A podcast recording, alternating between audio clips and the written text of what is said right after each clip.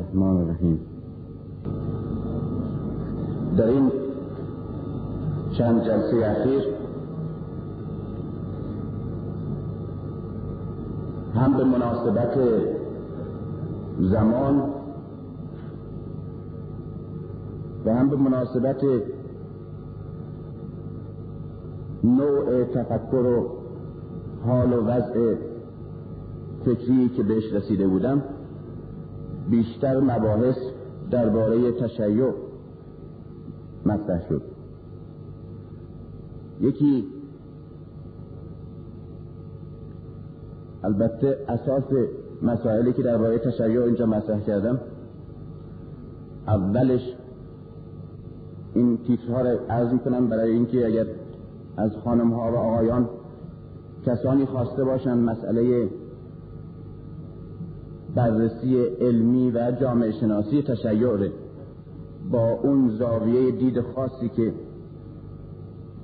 من دارم مطالعه بکنن این عنوان ها رو عرض می‌کنم تا بتونن به سادگی تهیه بکنن و با مطالعه مجموع این مباحث که ابعاد گوناگون مسئله را تشکیل می‌دهد بتوانم یک قضاوت کلی و کامل درباره مذهب شیعه بکنم. البته با این دیدی که من دارم و با اون ملاکی که میسنجم. مهمترین مبحثی که سال گذشته در اینجا شروع کردم در ظرف دو یا سه جلسه به نام فلسفه سیاسی و جامعه شناسی امت و امامت بود.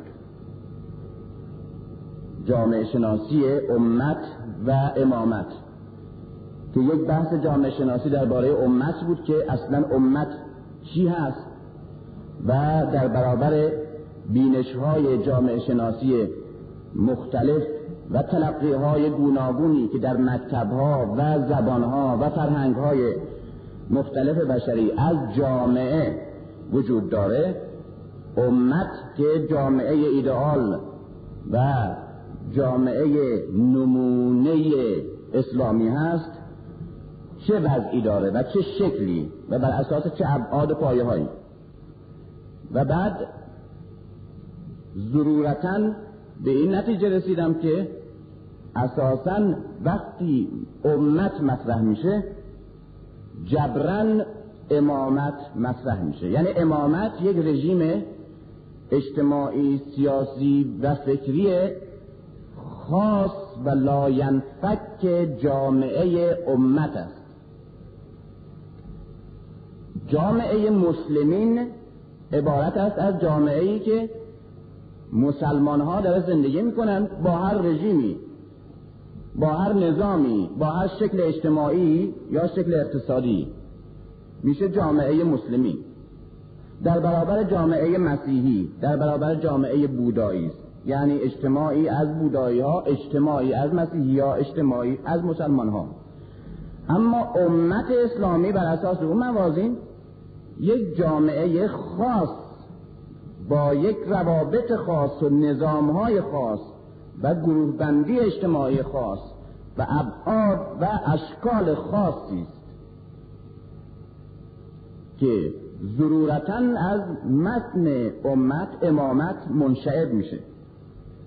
و بنابراین امت امامت برخلاف مباحثی که یعنی غیر از اون مباحثی که تا کنون مطرح شده تو ذهنای ما هست یک نظام اجتماعی خاص بر اساس یک مکتب خاصه و اعم در برابر نظام های دیگه مثل اریستوکراسی، دموکراسی، اولیگارشی، مونارشی، دیکتاتوری در برابر اینها اصولا امامت یک رژیمه و یک نظامه.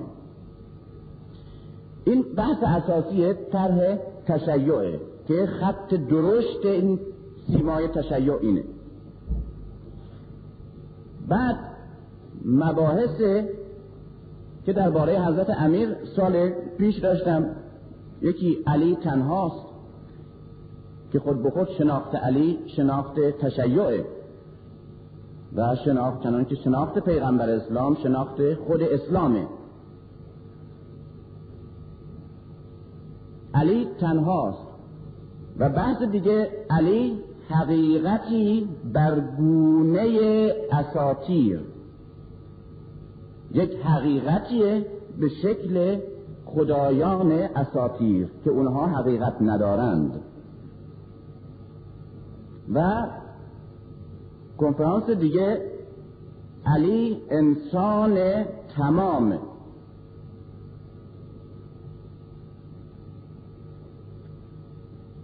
و یک بحث دیگه ای که مکمل همه این مباحثه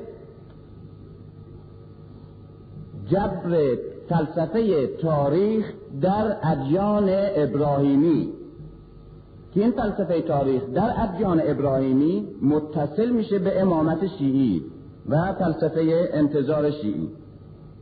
که مجموعا یک فلسفه تاریخ خاص می‌سازه. در برابر فلسفه های تاریخی که در دنیا وجود داره. مال هگل مال مارس مال سارت یا فلسفه های تاریخی که مذاهب دارند مثل فلسفه تاریخ بودا فلسفه تاریخ زردشت.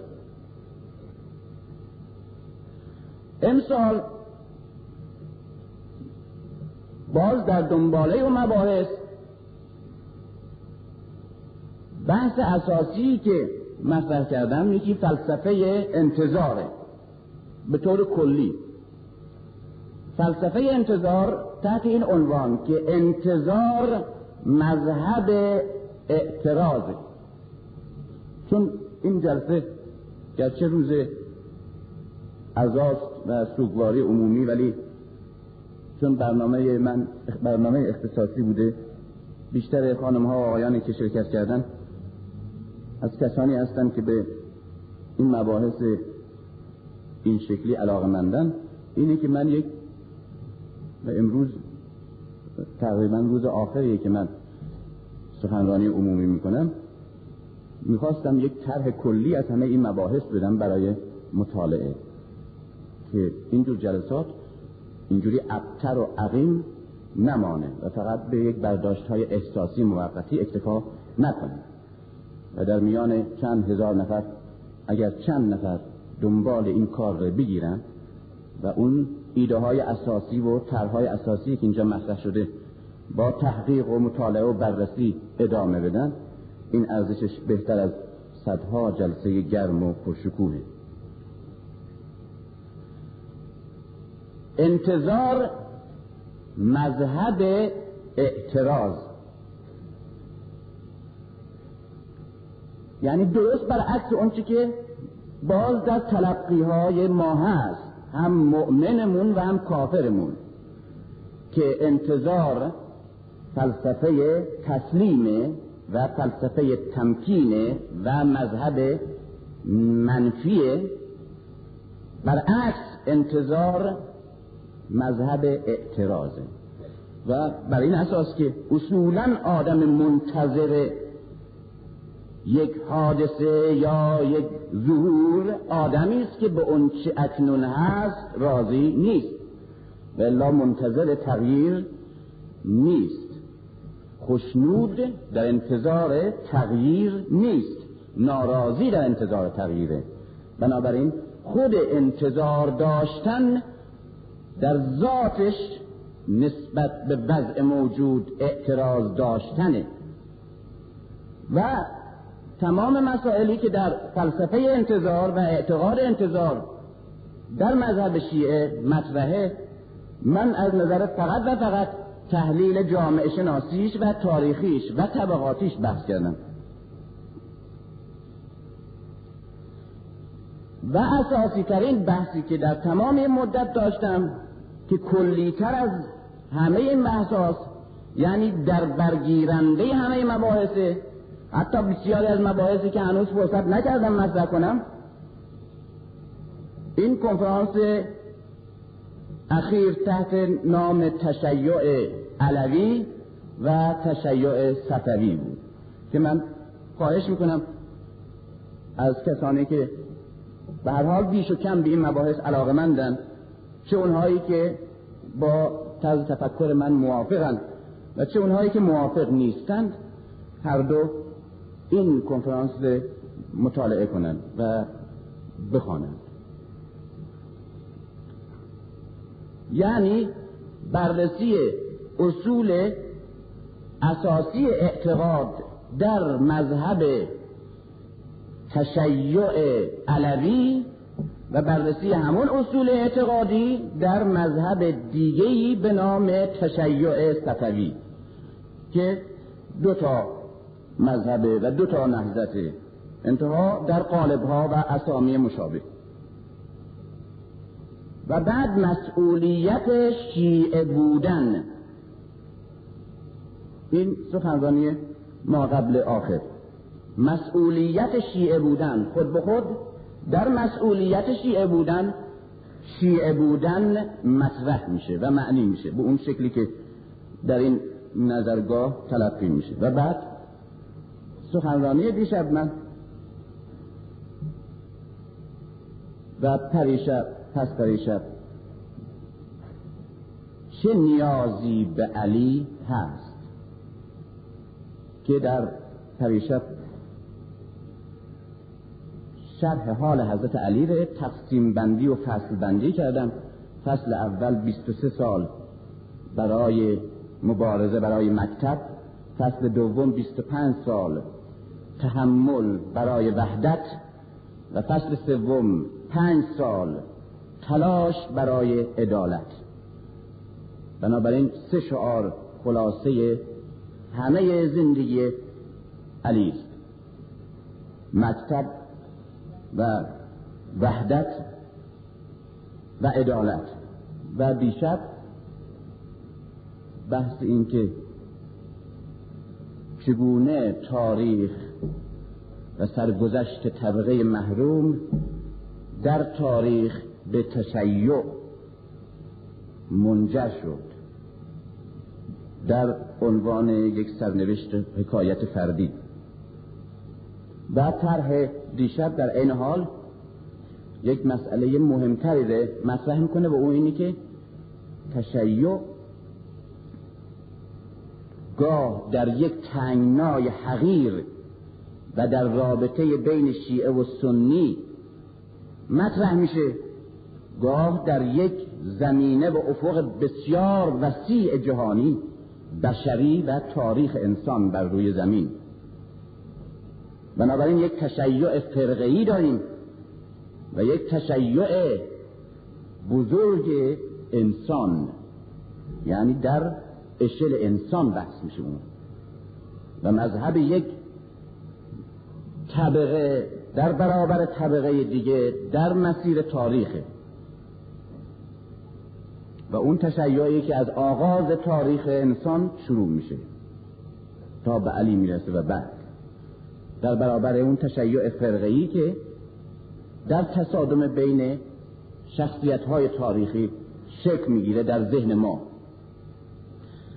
و امروز عنوان سخنم عبارت است از علی بنیانگذار وحدت. قبل از اینکه به این مسئله بپردازم یک تذکری بدم و او اینه که در اغلب این عنوانها یا مسائلی که تحت این عنوانها مطرح میشه یک چیز مشترکه. تقریبا مشترکه. و او اینه که غالب این مسائل که در تشیع مطرحه و در ذهن عموم جامعه کنونی شیعی مطرحه درست. این عناوین و این مسائل که اینجا مطرح میشه برعکس اونه و در جهت ضد اونه. یعنی نه تنها این برای خیلی از کسانی میگم که هم به من اعتراض دارم که چرا در یک چنین زمانی باز مسائل شیعه و سنی و مذهب و امثال اینا رو مطرح می‌کنه. و خیال می‌کنن که من اون چیره که هست دارن توجیه علمی و منطقی می‌خوام بکنم. و همچنین جواب به اونهایی که اساسا چون این زبان و اصطلاح با اون چی که او معتقده و پخش می‌کنه تو ذهنهای دیگران. تشابه نداره. این اندازه انصاف نداره که بگه اون یک نوع تشیعی قائله و من یک نوع دیگه از تشیع. نه تشیع فقط همون می‌دونه که خودش معتقده و به ارث رسیده بهش یا فرا گرفته و هر کس با اون سلیقه و اون ذائقه هم سلیقه و هم ذائقه نباشه اساسا نه تنها شیعه نیست.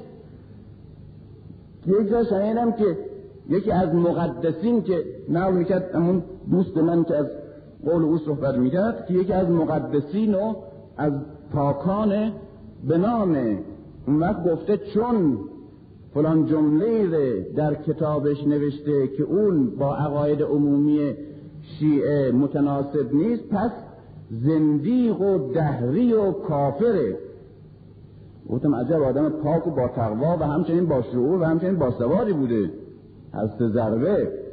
برای اینکه آدم اگر که با یک عقیده ای از شیعه معتقد نباشه دیگه سنی میشه دیگه دهری و زندیق نمیشه.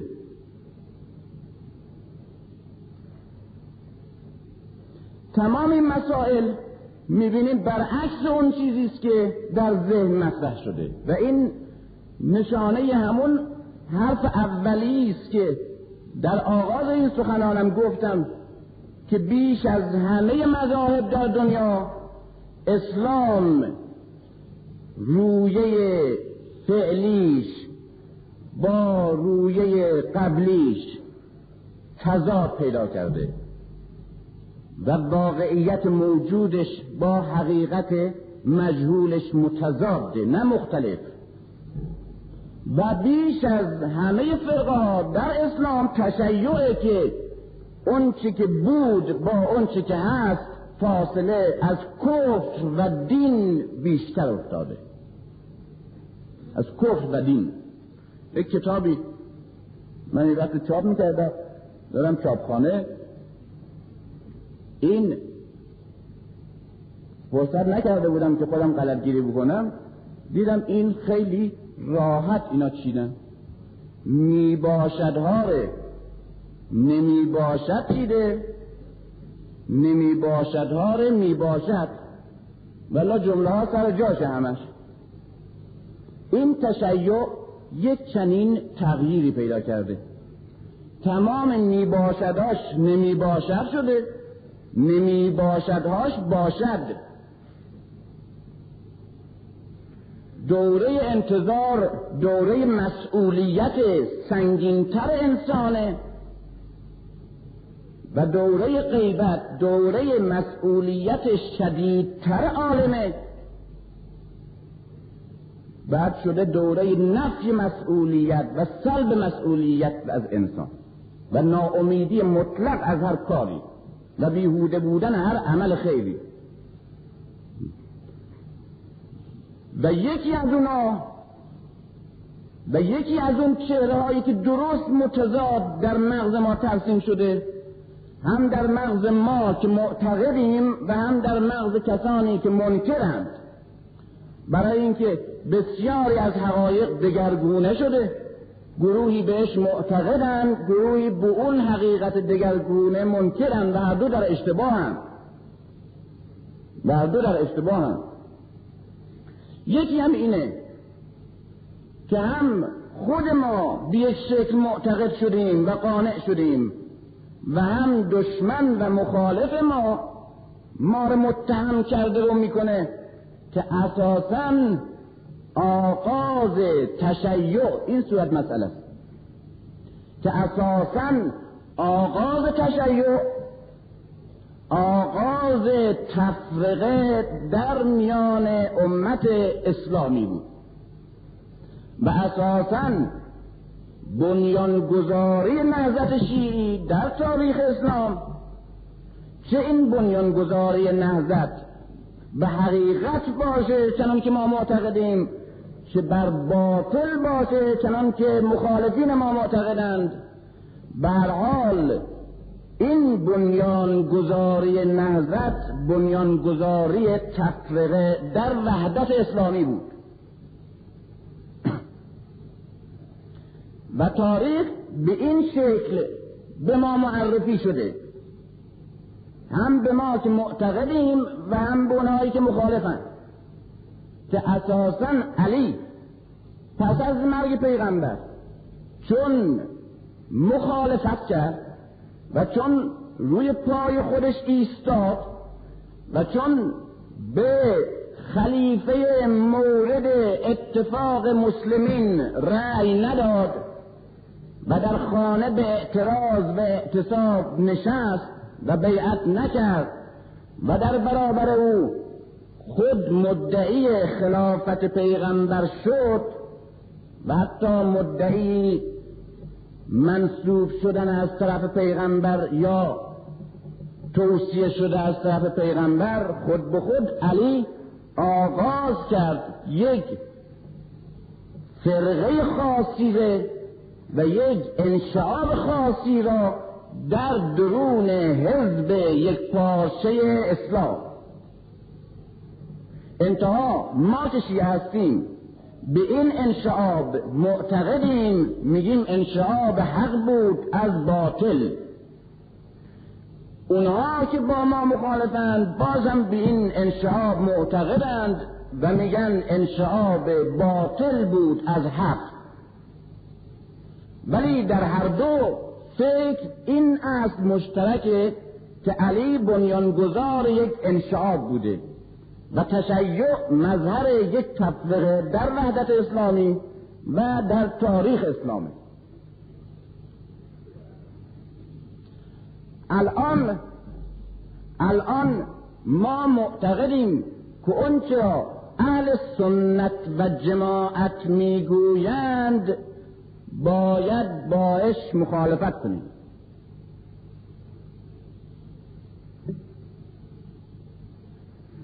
و اونا معتقدند که ما شیعه علی رافضی هستیم. یعنی رفض کرده ایم ترک کرده ایم چنگ زدن را به این ریسمان وحدت اسلامی. و اون چرا که مورد اتفاق همه مسلمین هست. ما رفض کردیم انشعابی هستیم.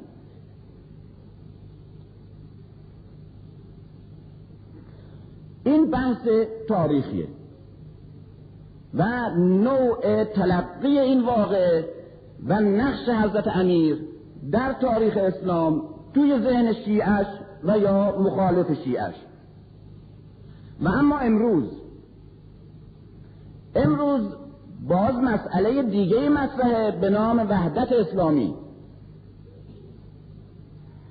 در این وحدت اسلامی گروهی جانب دارن از این فکر و گروهی به شدت مخالف. اونهایی که جانب دارند معتقدند که باید موارد اختلاف میان تشیع و تسنن را در مبانی اعتقادی و اصول و فروع فقهی برداریم. و اینها را به هم نزدیک کنیم از نظر سیاسی یعنی سیاسی تاریخی و از نظر برداشت حوادث تاریخی و از نظر مبانی اصول و فقه که موارد اختلاف بین ما و اهل تسننه. این موارد اختلاف علمی و تاریخی را و جامعه شناسی را برداریم. و به هم از نظر فکری و علمی نزدیک بشیم و مشابه هم فکر کنیم.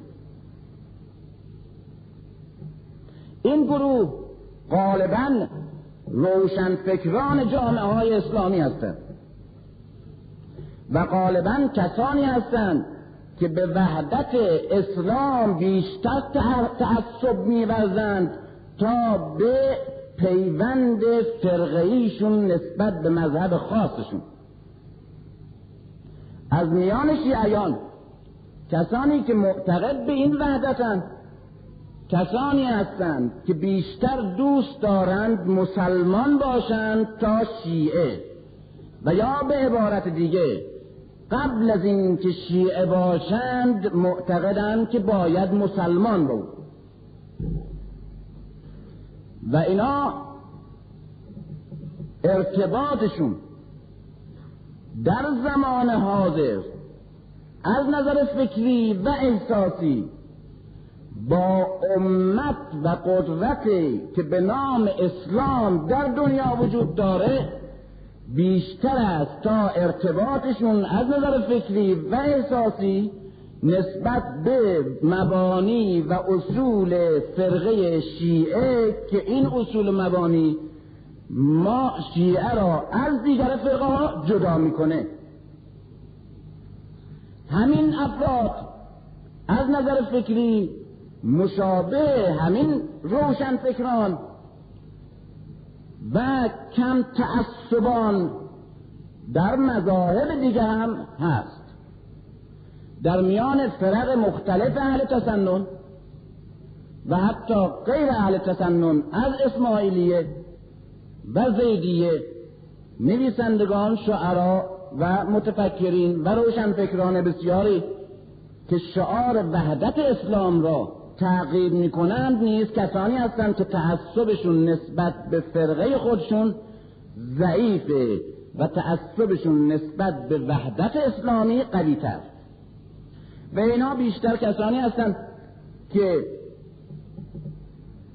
بیشتر تحت تأثیر جو امروز قرار دارند با فرهنگ جدید آشنایی دارند و بیشتر تحصیلات یا مطالعات امروزی دارند.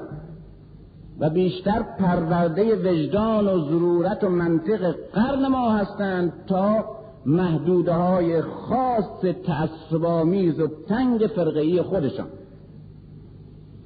چنان که مثلا من یک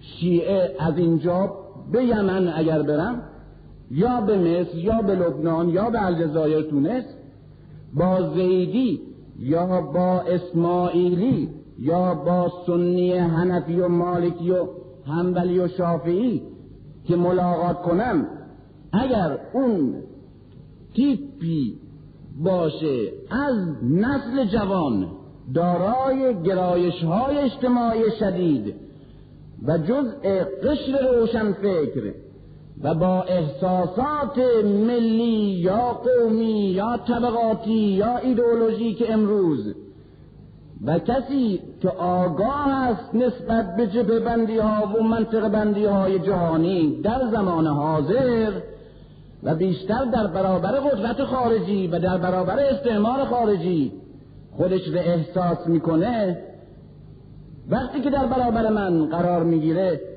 احساس می‌کنه که در برابر یک همفکر همدین مشترک و متفقشون قرار گرفته.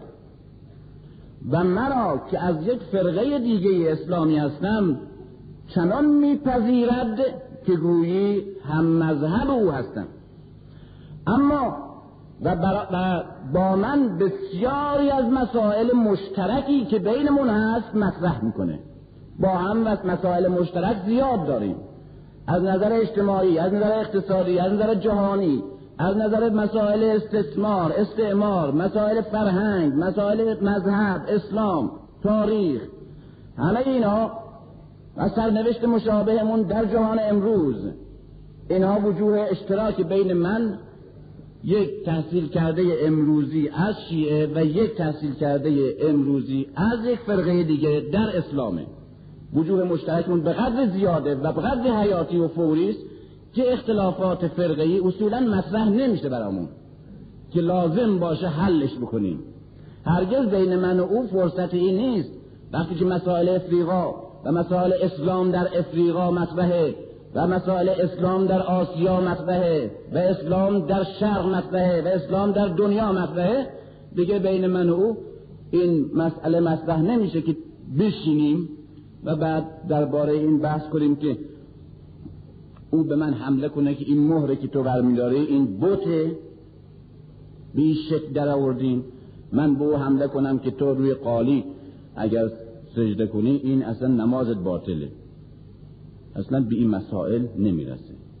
اما اینایی تجربه های شخصیه نه فقط مثال فرضی نیست. اما اگر در همین شمال افریقا یا در مصر یا در لبنان در یک کشور اسلامی دیگه در یمن پیش یکی از تحصیل کرده های قدیمه مذهب زیدی یا حنفی یا مالکی یا اسماعیلی برم او قبل از اینکه مرا مسلمان ببیند مثل خودش مرا شیعه می‌بیند در برابر خودش. قبل از اینکه مرا یک همسرنوشت خودش در جامعه بزرگ اسلامی ببیند و همدرد خودش کسی می‌بینه که در طول 1300 سال با هم دعوا داشتیم. و این دعوا هنوز هم ادامه داره. همین حالت به غالبا به طور معکوسش دارند. به طور معکوسش. شعار امروز اینه. اونهایی که طرفدار وحدت اسلامی هستند معتقدند که موارد اختلاف فقهی و تاریخی را بیاییم بشینیم بحث علمی بکنیم حلش بکنیم به یک مذهب مشترک برسیم. بعد اتحاد اسلامی تحقق پیدا کنه. این یک مال این روشن فکرانه که گفتم. مال اون.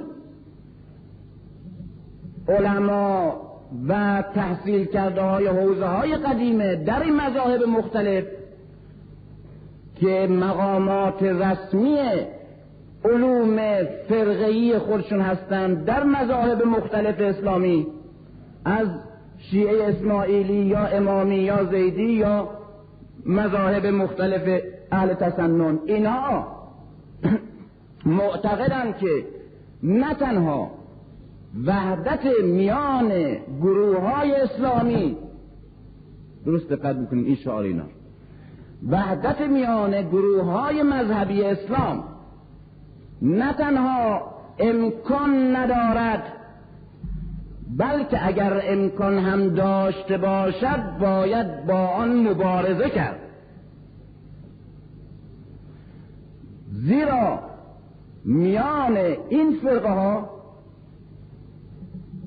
فاصله و دشمنی و اختلاف اصولی و خصومت بیش از فاصله یکی از این های اسلامی است با یکی از مذاهب غیر اسلام. چون که امروز در بسیاری از این کشورهایی که فرقه های گوناگون اسلامی در کنار هم زندگی می کنند دیده میشه که یک فرقه اسلامی فرقه مسلمان مستقیما در کنار یک فرقه دیگه مسلمان نمی‌تونه زندگی کنه و هم زیستی کنه.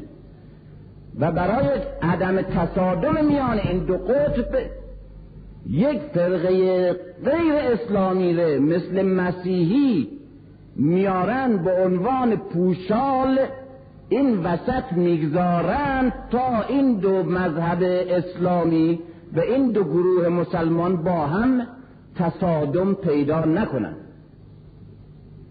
نظامی که در لبنان از نظر اجتماعی الان حاکمه این بحث کاملا مشخص می‌کنه که اونجا شیعه و سنی چون امکان تماسشون با هم و کنار آمدنشون با هم حتی از نظر زندگی اقتصادی و اجتماعی وجود ندارد همواره مسیحیت که بر هر دو حکومت می‌کنه.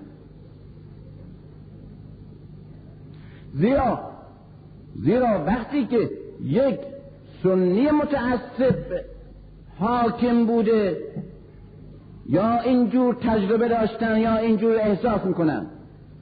این بیشتر نسبت به شیعه ها کی نداره تا نسبت به مسیحی ها برای اینکه یک سنی نسبت به مسیح و مسیحی کینه تاریخی و نفرت تاریخی نداره اما نسبت به شیعی داره. این رافضیه این نفت کرده اصحاب ره این فوش میده به اصحاب پیغمبر. او که او اصلا بینا کار نداره. اون یک دشمن محبوبه اما این یک خیشاوند دشمن و برادر مبغوز سنی هم شیعه که رو کار بیاد و مسیحی و سنی زیر دست حکومتش باشند باز با مسیحی به عنوان یک انسانی که از مذهب دیگر با آرامی و آرامش رفتار می‌کنه اما نسبت به سنی همه اون عقده ها و کینه های اجتماعی و تاریخی و مذهبیش رو نشان میده. بیش یا کم.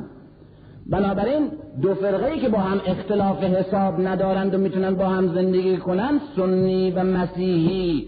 شیعه و مسیحیه نه سنی و شیعه در درون اسلام. و این یه قانون اجتماعی شده.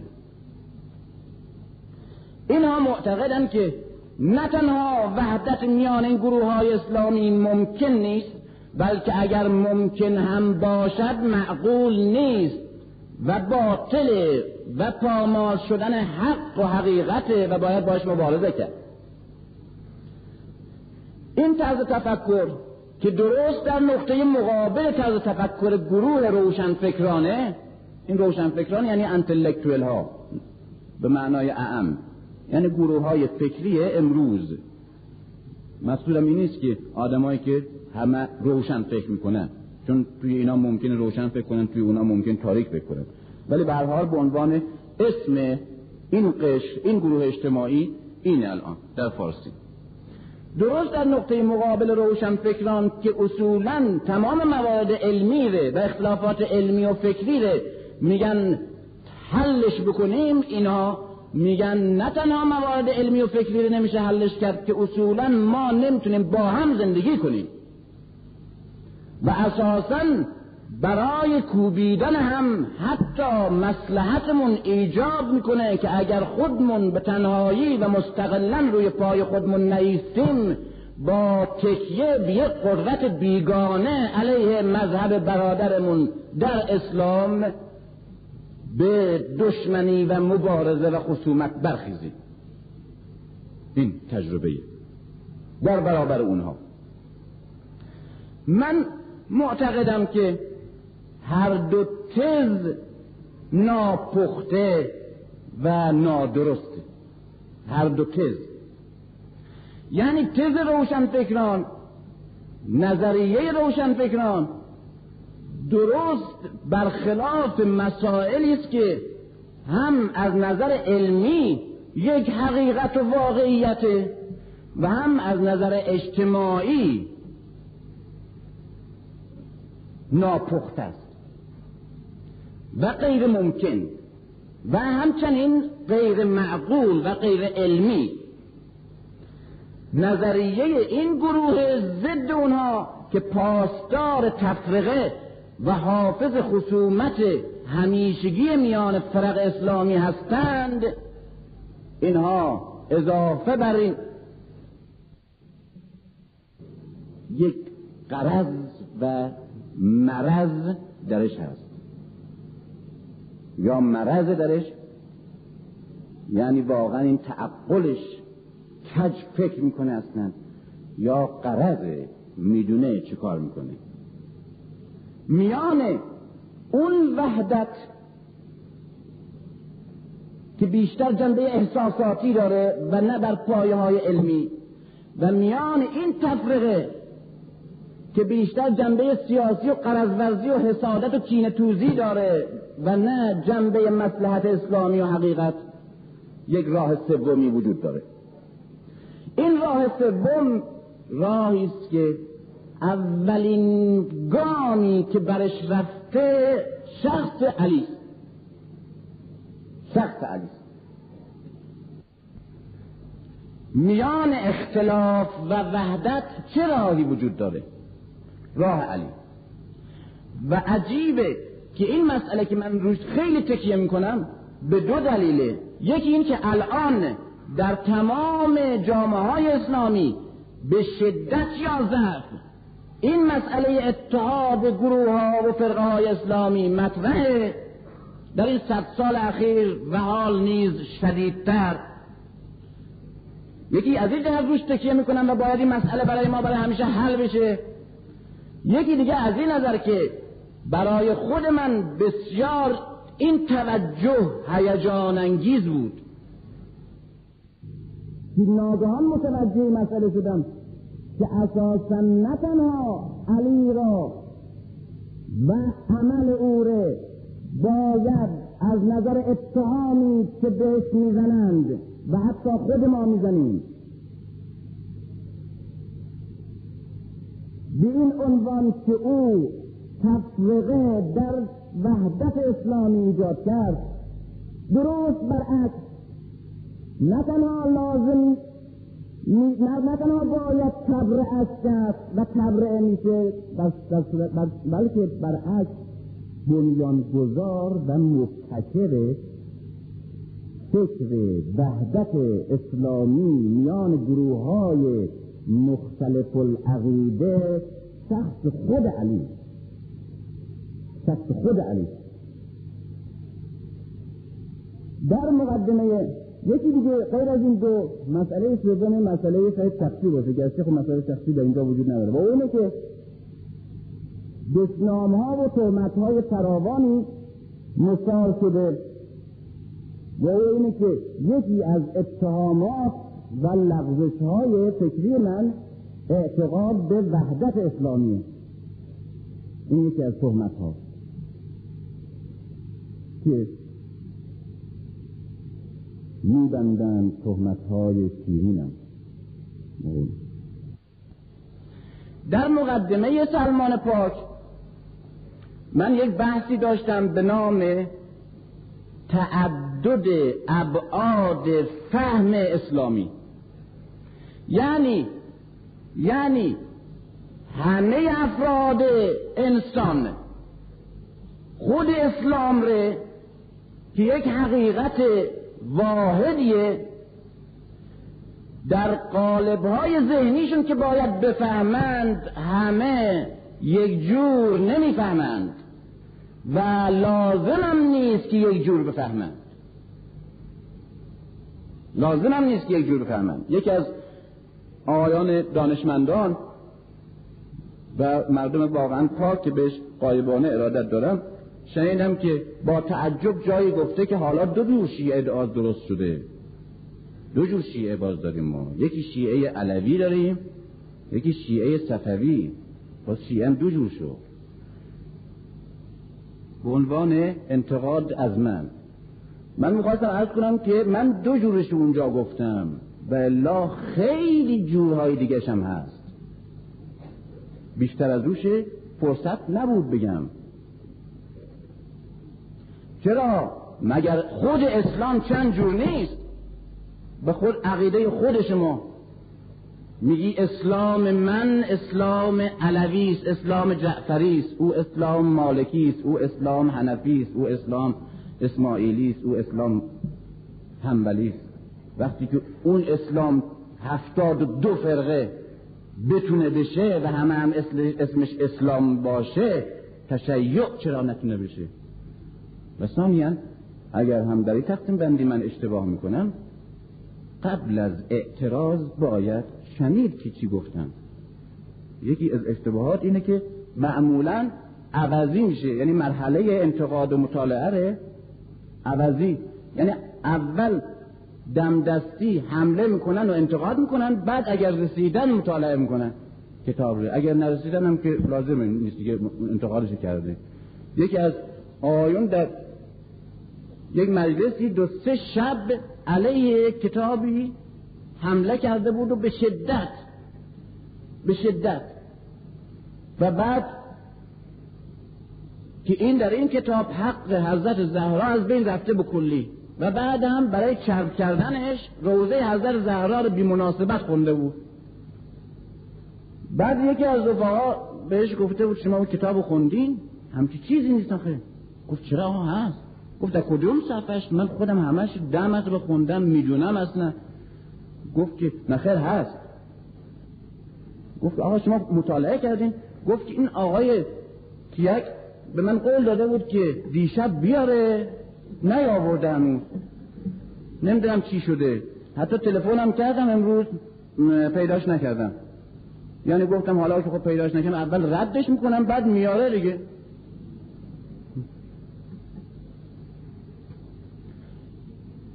در این, در این مقدمه سلمان یک نظریه ای دارم که درست ضد اون نظریه که الان دارم میگم. و از جمع این دوتا ضده که اون حرف اساسی می‌خوام بزنم. این مسئله وحدت اسلامی چون خیلی حساسه من بی نهایت با موشکافی و دقت مطرح می‌کنم مسئله گرچه خسته کننده باشه.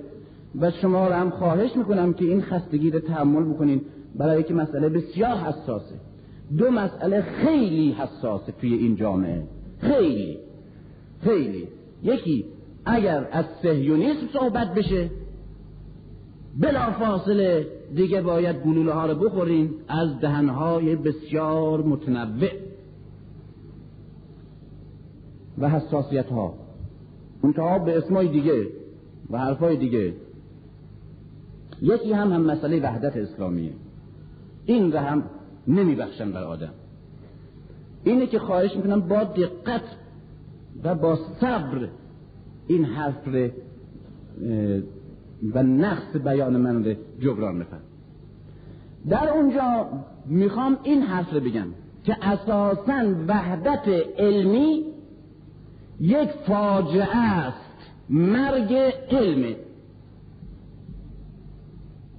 هر جا در هر ملتی هر مذهبی هر حزبی و هر جامعه ای که وحدت علمی و وحدت قالبهای اعتقادی به وجود آمد علامت اینه که یا در اون جامعه استبداد فکری و اعتقادی وجود داره یا نه.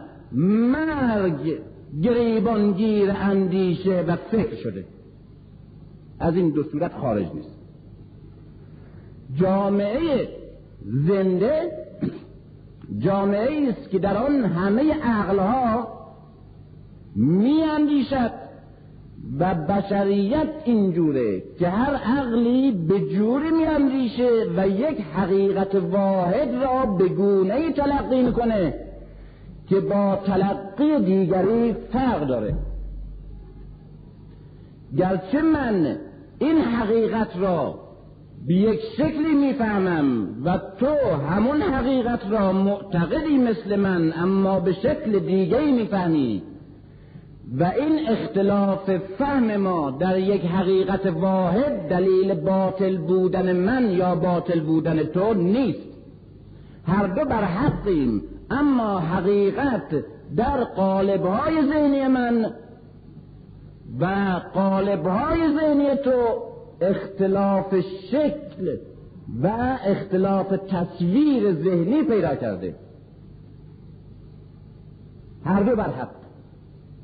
من مسلمانم اسلام رو به این شکل معنی می‌کنم. تو هم که به شکل دیگه معنی می‌کنی مسلمانی نه من زندیقم و نه تو. و نه تو. من امام زمان به این شکل می‌فهمم تو به اون شکل. هر دو معتقدیم. اما هر کدام در سطح ذهن و شعور و شکل فهم و سطح فهم و عمق فهم و رنگ روح خودمون. اینا با هم اختلاف داره. چقدر اختلاف داره؟ چقدر؟ گاه. این مسئله خیلی مهمه. برای اونایی که توی تحقیق علمی در دنیای امروز هستن شورانگیزه. معجزه آمیزه. از نظر من توی اسلام بزرگتر از این سخنی برای علم و روح علم وجود نداره. و اون سخن خود پیغمبر که من و تو هر دو به یک حقیقت معترفیم و هر دو هم بر حقیم. اما اما جوری که من این حقیقت را می‌فهمم درست بر ضد اون جوری است که تو می‌فهمی. بر ضدش نه با هم اختلاف کمی داشته باشم. بر ضدش چقدر بر ضد؟ به اندازه ای که می‌بینم تو مثلا به خدا معتقدی یا به علی معتقدی؟ منم به خدا معتقدم به عنوان یک خدا پرست و به علی به عنوان یک شیعه. اما می‌بینم تو یک جور خدا رو بررسی و تشریح می‌کنی و معنی و علی رو یک جوری می‌فهمی که من تو رو یک کافر مرتد تلقی می‌کنم. و یا تو مرا یک کافر مرتد تلقی می‌کنی. اما پیغمبر میگه که هر دو بر حقن. هر دو بر حقن. اختلاف بینش و سطح مشرب علمی رو ببینیم. که این بابای فعلی که به نام اسلام سخن می‌خواد بگه از یک کسی که تمام زندگیش همه شخصیت علمیش همه جوانی سعادتش پیریش خانوادهش همه چیزش در خدمت یک مذهبی گذرانده و وقت کرده. یک جا در یک خط اگر منحرف شده باشه به این معنا که نه از حقیقت از زائقه او آقا. نه فقط نمی بخشه برو اون خطاره که اصولا وجود داشتنش تحمل نمی‌کنه و اگر دستش برسه پوست می‌خواد بکن بکن آدم رو. تو اونجا همچی چیزی تو گفتی. یکی پیغمبر که میفرماید لو علم ابوذر ما فی قلب سلمان فقط کفره یا فقط قتله.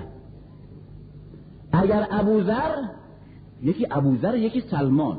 در مسلمان بودن هیچ کدامشون کسی دیگه نمی‌تونه شک کنه. و در این که پیغمبر هر دو مثل دو چشمش دوست داشته. و در برابرای هر دو ستایش های بزرگ کرده. این اصلا شخصیتشون معلومه. او رو با یکی دیگه نسنجیده که بگیم نه اختلاف اصلا ایمان داشتن نه. خیر. هر دو در اوج ایمان و نمونه اعلا یک مسلمانم اما اسلامی که در قلب ابوذر فهمیدن ابوذر می گنجه با اسلامی که در ذهن و احساس و ادراک سلمان می گنجد و وجود دارد اختلاف به قدری است. بین این دو اسلام که هر دو هم اسلامه. که اگر ابوذر خبر پیدا کنه که سلمان اسلام را چگونه فهمیده نبوت چجور معنی می‌کنه؟ و خدا را چجور ادراک کرده؟ فوری او را تکفیرش می‌کنه؟ یا در روایت دیگه هست که فوری او را می‌کشه اصلا به عنوان کافر و مرتد. اما هر دو ابوذرن و سلمان. چرا؟ برای اینکه اعلام این حرف ارزشش عبارت است از امکان دادن به همه اندیشه ها و عقل ها که در صحنه حرکت و خلاقیت و پیشرفت و پرورش فکری و معنوی آزاد تلاش کنند و جولان داشته باشند. این که اعتراف بکند شخص پیغمبر اسلام نه در یک مسئله علمی بلکه در یک مسئله اعتقادی. اقرار بکند که یک حقیقت دینی در دو ذهن ممکن است فاصلش بین کفر و اسلام باشه. اما هر دو اسلام است هر دو بر حق و اون دو هر دو مسلمان بزرگ. این اعلام این اصل اصل آزادی اندیشه آزادی تحقیق آزادی برداشت و استقلال فهم. برای هر فهمیده متفکر و جلوگیری از یک نواخ فهمیدن و تقلید عقلی یک عاملی است که اگر در میان مسلمان ها می‌توانست ادامه پیدا کند تمدن امروز را ما نه در سیصد سال پیش بلکه در هزار سال پیش می داشتیم. برای که تمدن امروز از وقتی به وجود آمد و همه این علومی همه پیشرفت کرد و این همه کشف و اختراع و این همه اسراری که ناگهان در دست دست بشر از طبیعت و از انسان قرار گرفت فقط و فقط معلول این است که بند یک نواخت و یک نواخت اندیشی و قالبی فکر کردن دوران قرون وسطا را از سر عقلها برداشتند و عقلها را آزاد کردند و تحقیق را آزاد کردند و به هر کس گفتند تو حق داری در هر رشته ای که کار می‌کنی از دین گرفته تا میکروب و اتم و انسان و مغز و استخوان و فلسفه هر چی. می‌توانی آزاد بیاندیشی از کسی بین نداشته باشی. کسی در تفتیش عقاید تو نسوزانه محکومت نکنه مجرمت نشناسه کافرت نخانه تفسیق و تکفیرت نکنه به دست عوام الناست نسپاره. و تو آزادی که در هر یک از این رشته ها آزادانه تحقیق کنی و به هر نتیجه که رسیدی ولی اون نتیجه برخلاف نتایج علمای دیگه باشه. برخلاف طرز فهم و نتیجه گیری همه علمای گذشته هم اگر باشه حق داری نتیجت اعلام کنی. و به مردم بگی. و به این شکل بود که یک مرتبه قرون وسطا که آقای پاپ فقط فکر می‌کرد. با کاردینال های دوره برش. و فکرهای دیگه همه دیکت نویس بودن. یک عقل کل بود که فکر می‌کرد به عقلای دیگه دیکته می‌کرد. و بنابراین در قرون وسطا یک یا چند عقل بود که همش فکر می‌کرد و اون عقلا معلومه که چقدر می‌تونه بازده داشته باشه. و عقلی که تصادم نداشته باشه و عقلی که با مخالف در نیفته و فکری که دشمن نداشته باشه پوسیده است و میپوسه. و میپوسه. همون قانونی که به عنوان تنازع بقا و برای پیشرفت در حیوانات هست در فکرها و اندیشه ها هم هست. اگر خداوند می‌خواست تمام مردم جهان را این سخن قرآنه یک امت یک نواخت میساخت. یک نواخت. اول هم مردم جهان یک نواخت بودند در دوره حیوانیشون. پیامبران که آمدند اندیشه ها را برشوریدند و گنجینه های فطرت به قول حضرت علی استخراج کردند. و هر عقلی همچون جسدی از گور یک نواخت قالبی خودش برشورید و در این محشر عقلها و اندیشه ها و قیامت افکار بود که بعد حرکت ایجاد شد اختلاف فکری ایجاد شد و تصادم ایجاد شد و این تصادم قدرت داد و باطل ها نابود کرد و حقیقت ها پیروز کرد و بعد تکامل بخشید و تکامل بخشید تا فرهنگ و معنویت بشری به اینجا رسیده. در یک کلاس نمونه است. برای شما که دانشجو هستین یا بودین در مدرسه معلم میامد سر کلاس. از اون کلاسایی که آقای نازم خیلی میپسنده. تمامی شاگردا دنباله صندلی هاشون بودن. یعنی 45 تا صندلی مثلا ارج داشته 45 تا هم شاگرد ارج دنباله صندلی. اینا فقط و فقط درست مثل که یک دست فنر دم کلاس باشه که تا آقای معلم پاش می‌ذاره اینا فوری پاشن همه یک نواخ پاشن یک نواخ بشینن بعد هم یک دفتر و یک خودکار رو ایشون هم دیکته بگه اینا هم بنویسن. اون فرستنده اینها گیرنده. یک نفر فکر می‌کنه در این کلاس. اون کلاس نیست. کلاس نیست. اندیشه در اونجا مرده است. مرده است. یک لش علم که منتقل میشه در تابوت حافظه ها. اما کلاس زنده کلاسیه که معلم و شاگرد و شاگردها در یک تصادم دائمی با هم در اندیشیدن و این کلاسه که بعد از ده جلسه و بیست جلسه و سی جلسه احساس می‌کنه دانشجو که می‌تونه با همین دانشجویی که وقتی معلم می‌گفت پاشو فوری رنگش میباخت حالا می‌تونه با معلمش کشتی بگیره و دو ساعت با او ور بره. از نظر فکری معلوم میشه که پرورده شده. معلوم میشه که یه شخصیت وجود آمده یک اندیشه.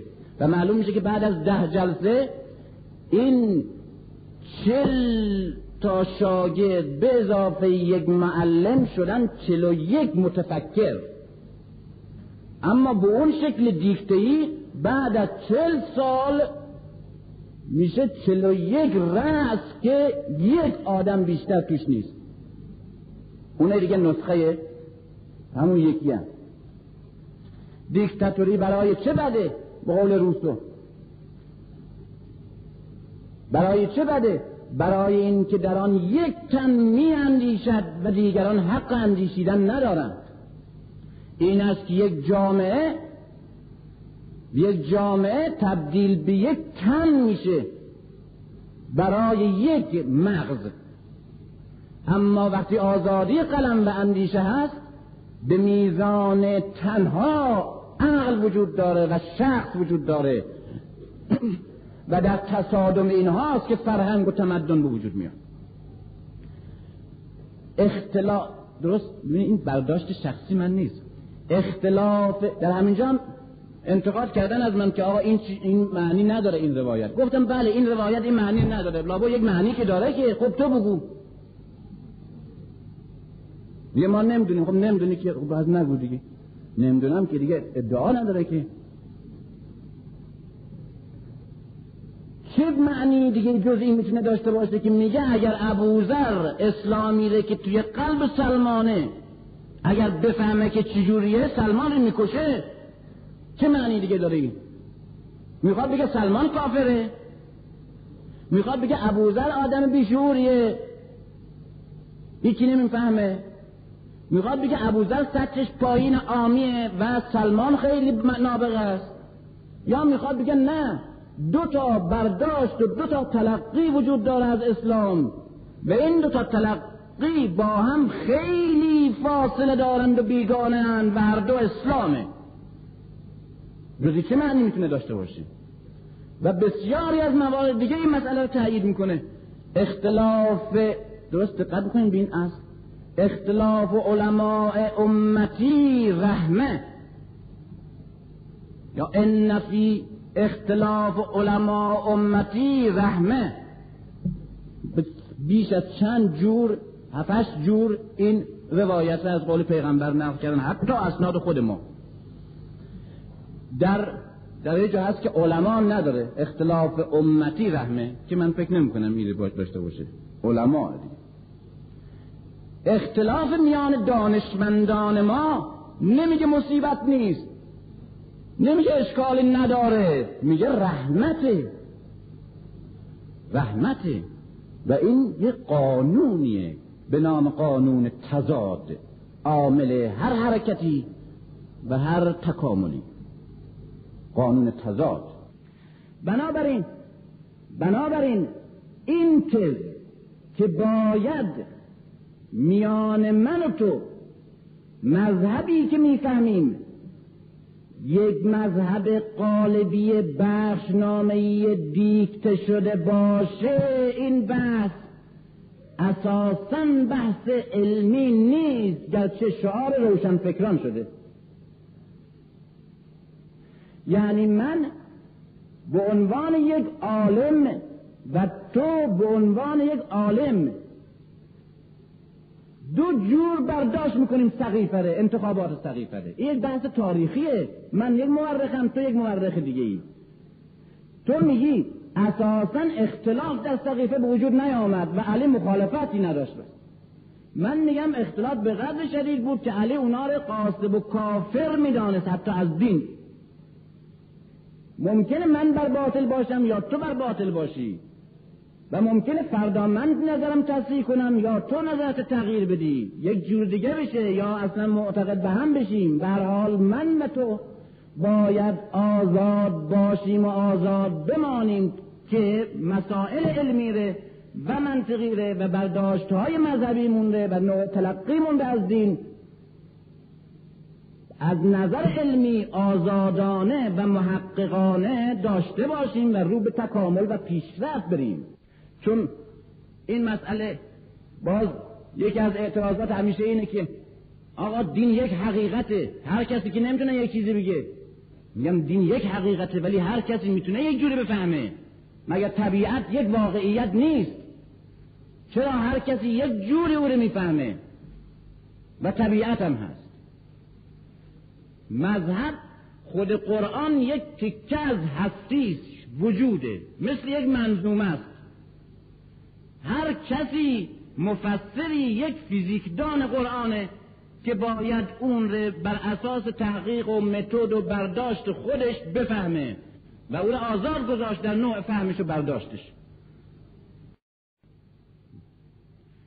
من ائمه شیعی را به عنوان امام بهشون معتقدم.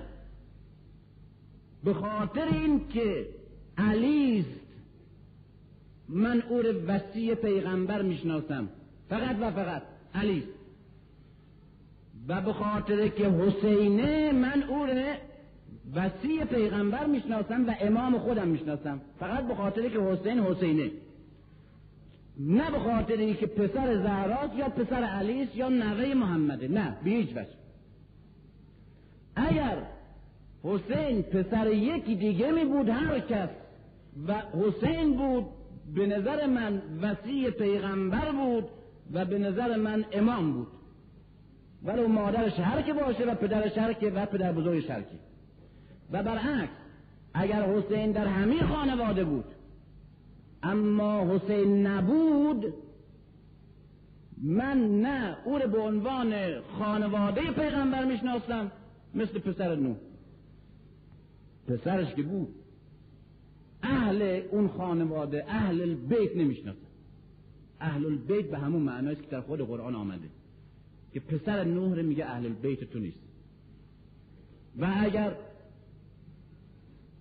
عضو این خانوادم هست عضو خانواده و اون خاندان نمیشناخته یکی دیگه برداشت جور دیگه است. میگه اصولا در ذریه و ذات اینها اختصاص خاصی داشتن غیر از همه بشریت و اینا پیش از خلقت همینجوری آمدن در صلب آدم و اصلا در ذات و بافت جدا از دیگرانند و دارای یک نور اختصاصی هستند و یک سرشت منحصر به خودشون هستن. خب او تو یک برداشت دیگه می‌کنی. تو حق نداری به من کافر بخوانی و من حق ندارم تو مرتجع بخوانم. به هیچ وجه. تو آزادی و من آزادم. هر دو هم حقیقته و هر دو هم تشیعه. هر دو هم اسلامه. اگر یک روزی اگر یک روزی یک مرکزی درست شد و به همه متفکرین و علما بخش نامه شد که اصول و فروع اسلام ره به این شکل همتون باید بفهمین و هیچ کس هیچ وقت دیگه حق نداره نظر دیگه بده اسلام به عنوان یک علم به عنوان یک منطق به عنوان یک فرهنگ متوقف شده. این وحدت علامت مرگ فکر و احساس مذهبی است. این وحدت. بزرگترین پیشرفت فرهنگ اسلامی و بزرگترین پیشرفت تشیع به خصوص به خاطر این بود که سنت بود که علما از اول با هم جر و بحث و مناظره داشتند و به شکلهای بسیار شدید. به شکلهای بسیار شدید. و این مناظرات شدید و مکتبهای مختلف فقهی و علمی و فلسفی که باش شدت با هم مبارزه می‌کردن موجب می‌شد که همدیگر تقویت کنند. و خودشون تقویت کنند و مجهز کنند و پیش برن و بعد این فرهنگ عظیم رو بسازن. اگر نه فقه ما در همون قرن اول مرده بود. فکر ما هم در همونجا متوقف شده بود.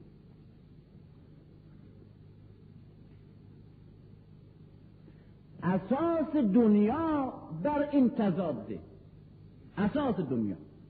همونطور که در یکی از این سخنرانیام گفتم و بعد در درسام خواهم گفت به اسلام شناسی که برسنم در اون درس جمعه. اساس ساختمان انسان بر تضاده از خدا و شیطان از روح و لجن ساخته شد. اساس جهان اساس تاریخ بر تضاده از همون اولی که شروع میشه حابیل و قابیل فرزندان آدم با هم میجنگن. از اول انسانی که وارد تاریخ میشه. تا آخر زمان این جنگ ادامه داره.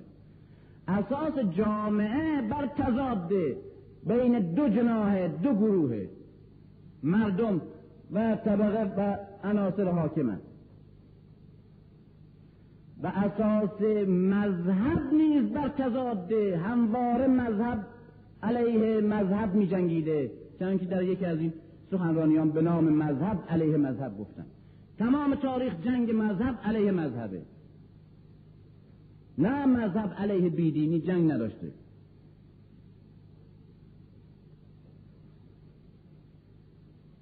پس شعاری که بیاییم ما اساس مکتب شیعی مونده و اعتقادات علمی مونده که تشیع عبارت است از نوع اعتقادات خاصی که من در بررسی تاریخی و اجتماعیم داشتم.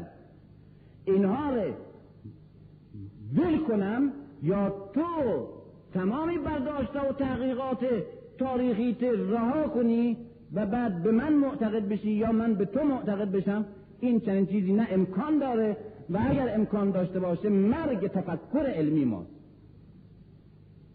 یک جمعیتی بود در اون در 20 سال پیش جمعیت مذهبی بود. در مشهد ما خیلی نیرومند بودن نا خیلی زیاد جمعیت داشتن و عضو خیلی زیاد و پیشرفت و فعالیت و اینا. ما یه جمعیت خیلی کمی بودیم. خیلی. گاهی بود که هر دو ماه سه ماه قرضدار می‌شد برای پول چایش میموند. علتش بود که اعضا اونا خب از دوده مردم بودن و اونا آدم های پول بده و فداکار و اینا این جمعیت که ما از این روشن فکرای نقنقو و بیخاصیت. هزار تا انتقاد حاضر بودن بکنن. پنجاه و شست تا هفتاد تا در ساعت نظریه و پیشنهاد اما یک قرون حاضر نبود بده. به حال سطح فکر ما جمعیت ما خیلی بالا بود در همون محیط و زمان. سطح فکر اونا از لحاظ فهم علمی و اینها پایین بود. خب خودشون هم می‌دونستن ما هم می‌دونستیم. اما همت اونا و قدرتشون و امکاناتشون زیاد بود و ما هیچی. در یک نوع نمونه ای از پیشنهاد روشنفکران در وحدت اسلامی. آمده بود یک نماینده از طرف اونا که همین پیشنهادش نماینده نوع سطح فکر. با همون سطحی که بنگاه های معاملاتی با هم حرف می‌زنن برای که دوتا معامله رو با هم جور کنن. گفت شما خیلی زیاد می‌فهمین و خیلی در سطح بالا می‌فهمین و اینها. ما خیلی در سطح پایین. ولی خب ما باید با هم همدست بشیم و با هم اعتلاف بکنیم برای اینکه خب هم شما به ما احتیاج داریم ما هم ما به شما احتیاج داریم. اینی که برای اینکه این اختلاف من رفت باشه شما ما یک کمی بالاتر. فکر می‌کنیم و اینها شما هم یک کمی پایینتر. برای اینکه اختلافمون و فاصلمون از بین بره و متحد بشیم تو ممکنه یک جوری تمرین بکنی و زحمت و مطالعه اونا یک کمی بتونی بیای بالا. اما پایین آمدن دیگه نداره این کار. قول یک شاعر ترک میگه که به معشوقش میگه که بگو مشنو تا گوشم کر کنم. بگو مرو تا پاهام قلم کنم. بگو مبین تا چشمام بکنم اما مگو مفهم برای اینکه نمی‌تونم کاری بکنم که نفهمم.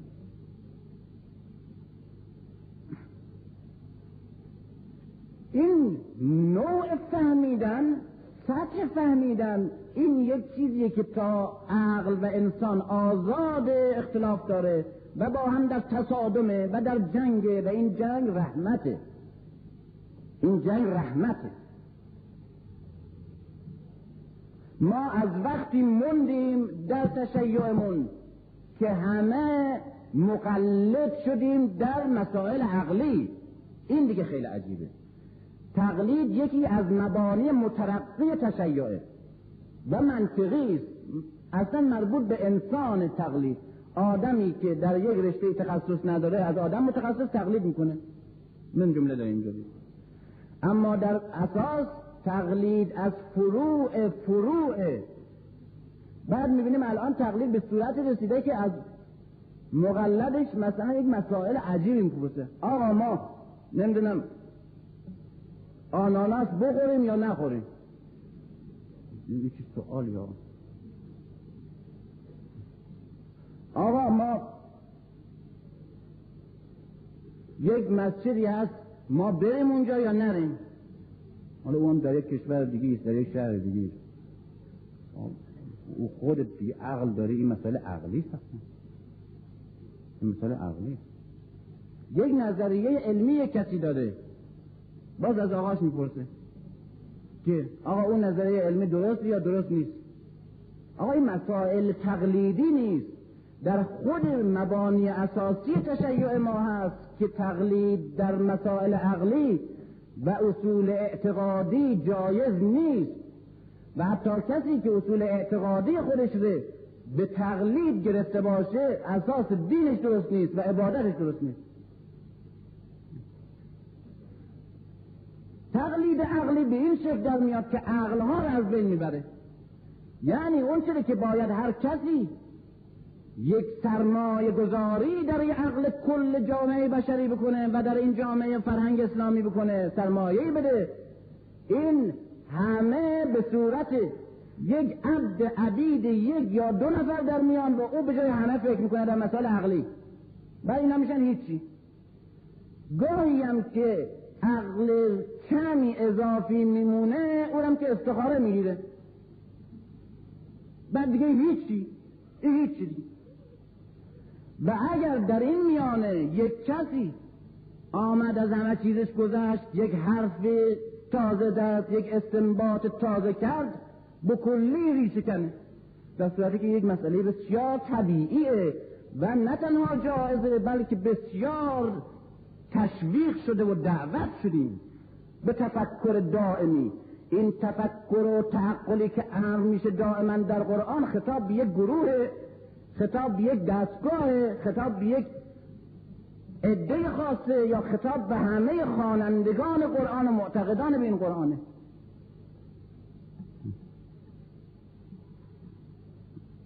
وحدت در تفکر وحدت در تحقیق وحدت در عقاید مرگ عقاید توقف عقل و پوسیدن و مندن اندیشه این روشن. بنابراین در این وحدت اسلامی تشیع و تسنن امکان وحدتشون نیست. تشیع و تسنن امکان وحدتشون نیست. اگر با هم یکی بشن معلوم میشه یا به زور یکی شدن و یا به خاطر این که هیچ کدوم هیچی نبودن یکی شدن یعنی هیچ یک از موازین عقلی واقعا دستشون نبوده. روی چیزایی که نمیشناختن باج دادن به طرفش. که حالا ما این مسئله رو بله می‌ذاریم کنار به نفع شما. او هم می‌ذاره کنار به نفع ما. معامله جوش می‌خوره. امکان نداره آدم متفکر بر اساس یک اعتقادی که با فکرش و منطقش کشف کرده و انتخاب کرده اینو بذاره کنار. چی میشه کنار گذاشت تصمیم بگیریم از روز دوشنبه مثلا یک روز دیگه بفهمیم. کمتر بفهمیم. اندازه رفیقمون بفهمیم. وحدت در تفکر محکومه. اما وحدت میان شیعه و سنی این نه تنها ممکنه نه تنها معقوله بلکه وظیفه انسانیمون بالاتر از وظیفه و فوریتر از وظیفه منطقیمون و وظیفه زمانیمون و حتی وظیفه فرقیمون و بدیهیتر این وحدت بنابراین باز تکرار می‌کنم وحدت میان تشیع و تسنن نه ممکن است و نه معقوله مرگ تفکر علمی در میان تسنن و در میان تشیع هر دو. اما وحدت شیعه و سنی هم ممکنه و هم معقول و هم مسئولیت و تعهد ما اینه.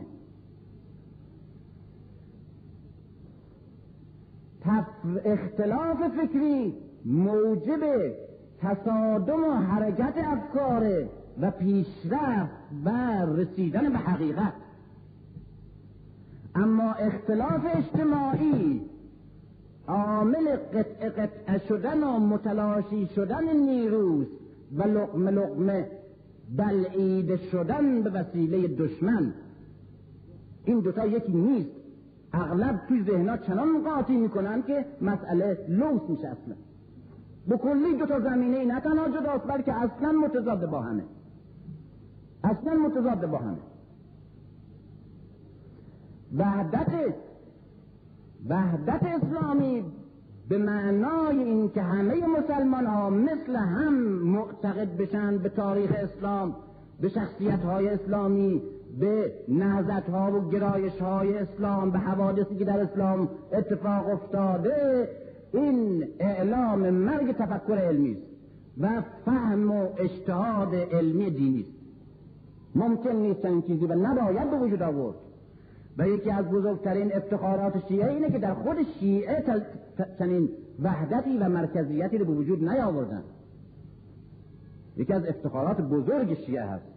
ولی متاسفانه اگر استفاده ازش نمیشه به خاطر یک انعطاف عمومی است که شرق دچارش شده و فرهنگ ما دچارش شده. اینه که هر محققی آزاد است که خودش تحقیق کنه و نظر تحقیقی خودش اعلام کنه اما جامعه اسلامی که به عنوان یک نیروی انسانی دارای مشترکات اعتقادی هدفهای مشترک وضع مشترک سرنوشت مشترک و از همه مهمتر دشمن مشترک. این جامعه طبیعی است که باید با هم یک نیرو را و یک بازو را و یک مشر تشکیل بدن.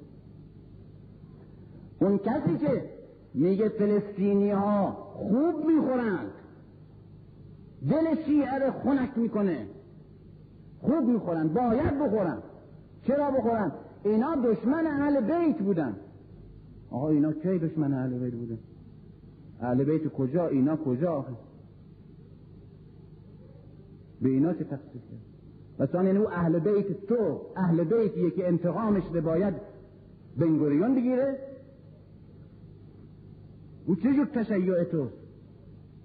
که منتقمش و موعودش بنگوریونه و موشدایانه.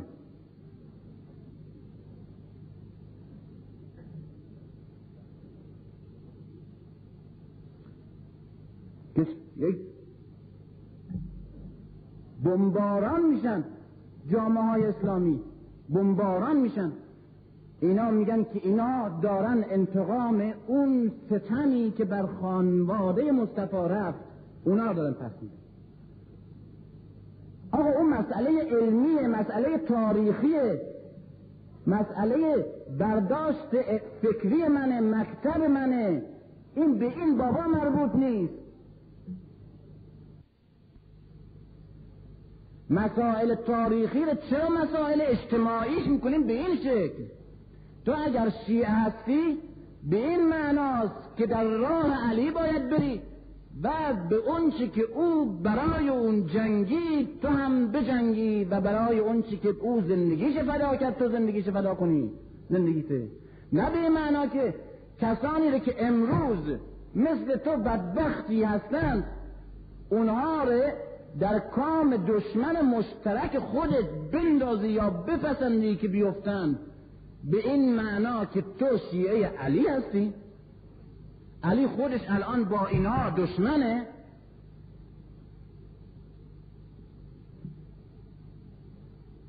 این برداشت تاریخی این آقا غلطه. این اگر به فلان خلیفه معتقده به عنوان دشمن اهل به معتقد نیست. به عنوان خلیفه پیغمبر و رفیق علی بهش معتقده و من باید از اشتباه درش بیارم. اگر منطق دارم باید این رفیقم ره از این برداشت تاریخی غلط درش بیارم. و این کوشش منه و رسالت منه.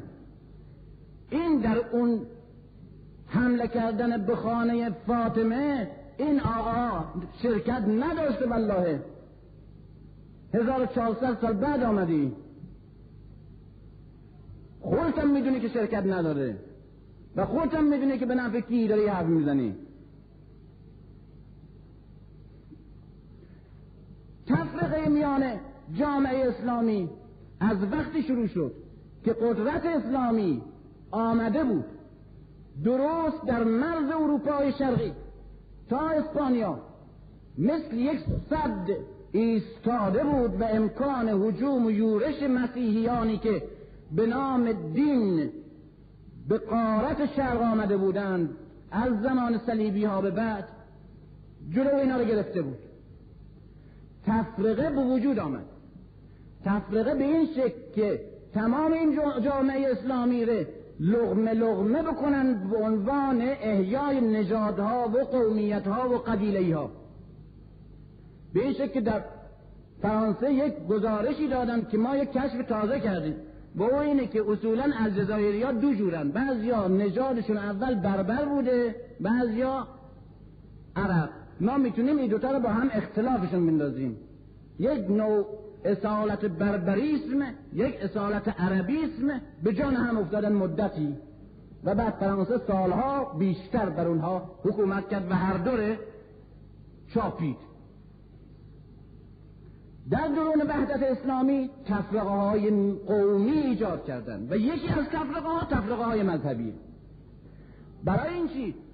به تفرقه مذهبی بیشتر استعمال خارجی تک تکیه می‌کنه به خاطر اینکه در اسلام این احساس قومیت و نجات پرستی به قدری ضعیف شده که دیگه احیاش بسیار مشکله.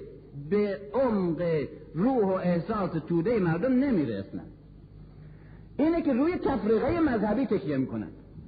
در این تابستان چند تا نمونه ارز کنم.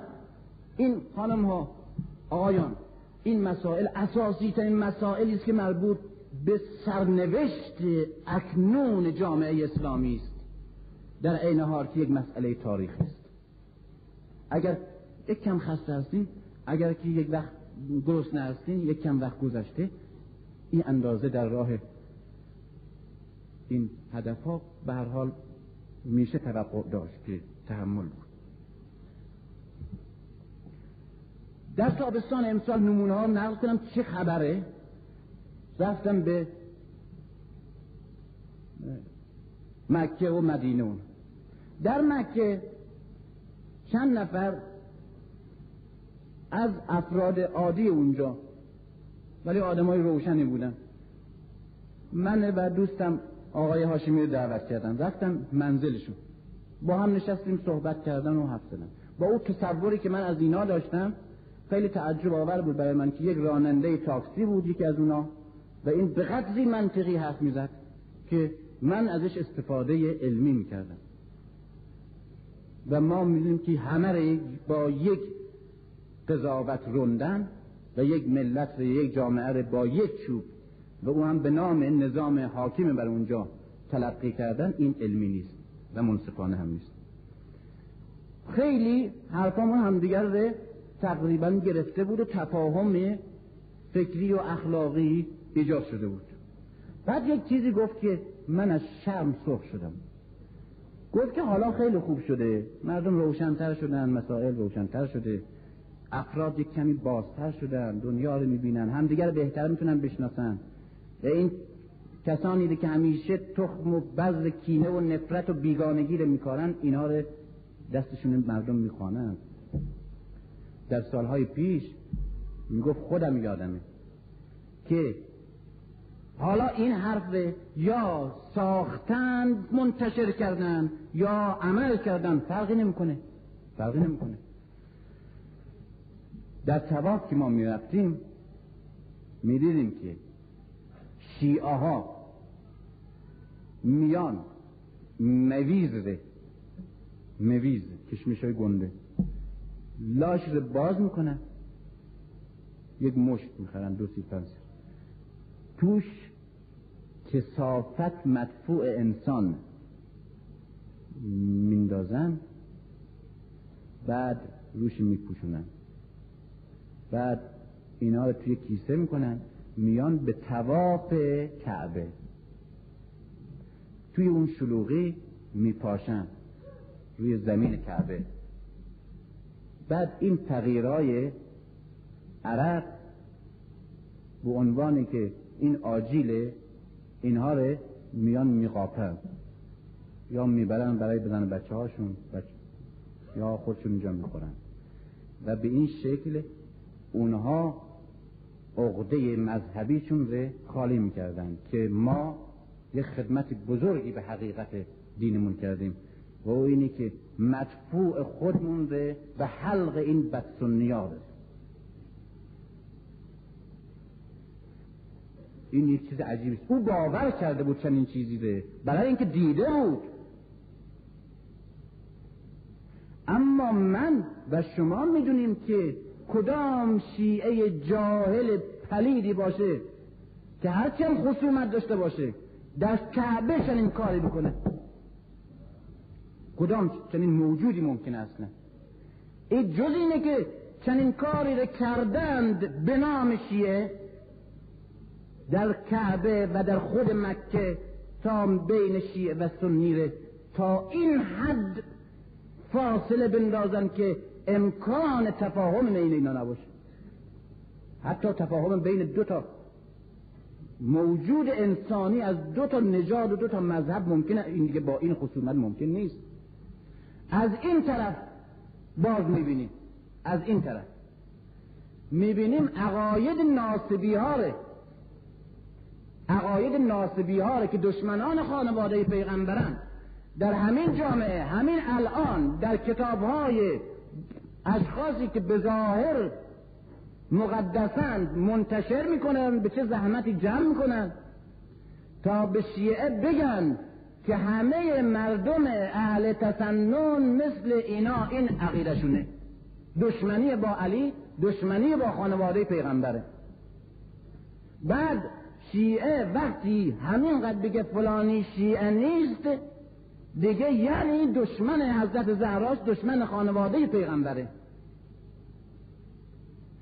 از این طرف عقاید باطنیه به نام شیعه عقاید اسماعیلیه به نام ما عقاید قنوسیه عقاید هندی این عقاید درباره پیشوا و قطب و امام.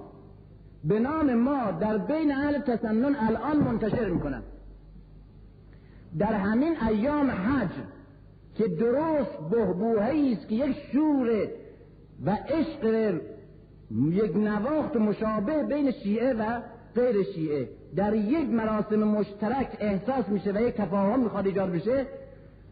این کتابایی جزوه هایی به نام الخطوط العریضه مجانی پخش می‌کردن و در این کتاب ها تمام فوشهایی که هر کس حتی علی الله و امثال اینا یا بعضی از این ملاهای استثنایی ما که همه روحانیون علما باشون مخالفن اینا اگر فحشی به عمر یا به ابوبکر یا خلفا اصحاب دیگه دادن همه اینا رو اونجا دو مرتبه جمع کرده به صورت یک جزوه در آورده و به نام این که همه شیعه از این فحشا به ما میدن و به اصحاب عزیز پیغمبر حتی ناموس پیغمبر میدن توی حج منتشر می‌کنن. همین الان. در چقدر فاجعه عجیب. در مدینه یک دانشکده فقه وجود داره و یک دانشکده ادبیات یک دانشجوی آلمانی جوان اونجا طلبه بود. از آلمان آمده بود. بعد من باید صحبت می‌کردم می‌گفتم که شما اینجا راجع به شیعه چیزی می‌دونین؟ گفت نه. گفتم امام جعفر صادق می‌شناسین؟ گفت نه خیر. گفتم پس خوبه دیگه جامعه معقول منقولی جو. یه فارغ تحصیل چرا نمی‌کنه؟ تو در دانشکده فقه اسلامی اسم امام جعفر صادق اسمش نشنیدی تو. بعد گفتم که اصلا یک چیزی یک جایی یک کسی یک حزبی یک دینی یک فرقه تو تاریخ اسلام تو دنیا به اسم شیعه به گوش نخورده. اومدن مثل ایرانی ها و اونها. گفتم خب بله. گفت که چرا؟ گفتم ها چی؟ گفت که همین اندازه فقط بدن که اونا رسول خدا رسول خدا نمی‌دونن همین اندازه. به همه توی خود مسجد نبی یک موقر نشسته بودن اونجا که ما گفتیم اینا دیگه پر از علمه نشسته بودن اینا. اینا می‌گفتن که وقتی شیعه من از اونا اصول اعتقاد شیعه رو من شنیدم مثلا بعضی از آقای شیعه ما از اونا شنیدیم که اصلا خود ما حتی توی منحقترین قشرهامون اصلا نه تنها نشنیدیم بلکه اونام نشنیدن. که وقتی شیعه داره نمازش سلام میده سه مرتبه هی به زانوش می‌زنه هی اینجوری میکن خب چه اشکال داره؟ این نمی‌دونی شما چی میگه. بنده نمی‌دونم چی میگه. این به ظاهر نمیگه چون تغییر می‌کنه. اما می‌خواد سه مرتبه میگه وقتی که سلام میده به پیغمبر ناچار سلام بده چون شیعه تغییر می‌کنه باید به پیغمبر سلام بده در سلام نماز. اما بعد سه مرتبه میگه که خان الامیر خان الامیر خان الامیر. خب خان الامیر چیه؟ یعنی جبرئیل از طرف خدا. ما شیعه ها معتقدیم. جبرئیل از طرف خدا آمده و معمور بوده که سوره اقراره و بعدم قرآن رو بر حضرت امیر نازل کنه بهش خیانت کرده باشه خلاف حساب سر مرمون چی داشته؟ آمده به پیغمبر. به او وحی کرده. گفتم خب حالا دفعه دیگه اول اشتباه کرد خب بهش خب خدا می‌تونست یه خشی بگیره بگه که ما درست معمولیت برسون دیگه هیچ کاریه. 23 سال همین عوضی می‌گفته هیچ کسی میچی بهش نگفته. اون وقت ما همیشه میگیم خان الامیر خان الامیر خان الامیر. یعنی پشت میدیم به جبریه که تو پیغمبر روپایی کردی و پارتی بازی کردی با پیغمبر ساخت پاک کردی. عوض حضرت علی ما رفتی او رو پیغمبر کردی. ما این میگیم. حالا بیچاره هر شیعه ای که تو مسجد نبی یا توی مکه سلام میده اونا همینجور نگاه می‌کنن که اگر پوستشو بکندیم میگه خان الامیر داره میگه. از این بر از این بر می‌بینیم تمام تهمت ها و تمام فهاشی هایی که یزیدیهی که در سوریه هنوز هستند و بنی امیه طرفداران بنی امیه و ناصبی ها و وهابی ها اینا رو به نام همه مسلمان ها و نظر همه مسلمان ها توی شیعه منتشر می‌کنه. و بعد به صورتی در میاد که وقتی من میگم اینجا که بابا الان همین الان در مصر مسجد رأس الحسین و مسجد زینب که تو شیعه اصلا نمی‌دونی کجاست زینب؟ و از بعد زور آشورا گمش کردی اصلا رفته؟ در اونجا تجلیلی میشه از این دو مکان مقدس. که در میان خود شیعیان نظیرش نیست. نظیرش نیست.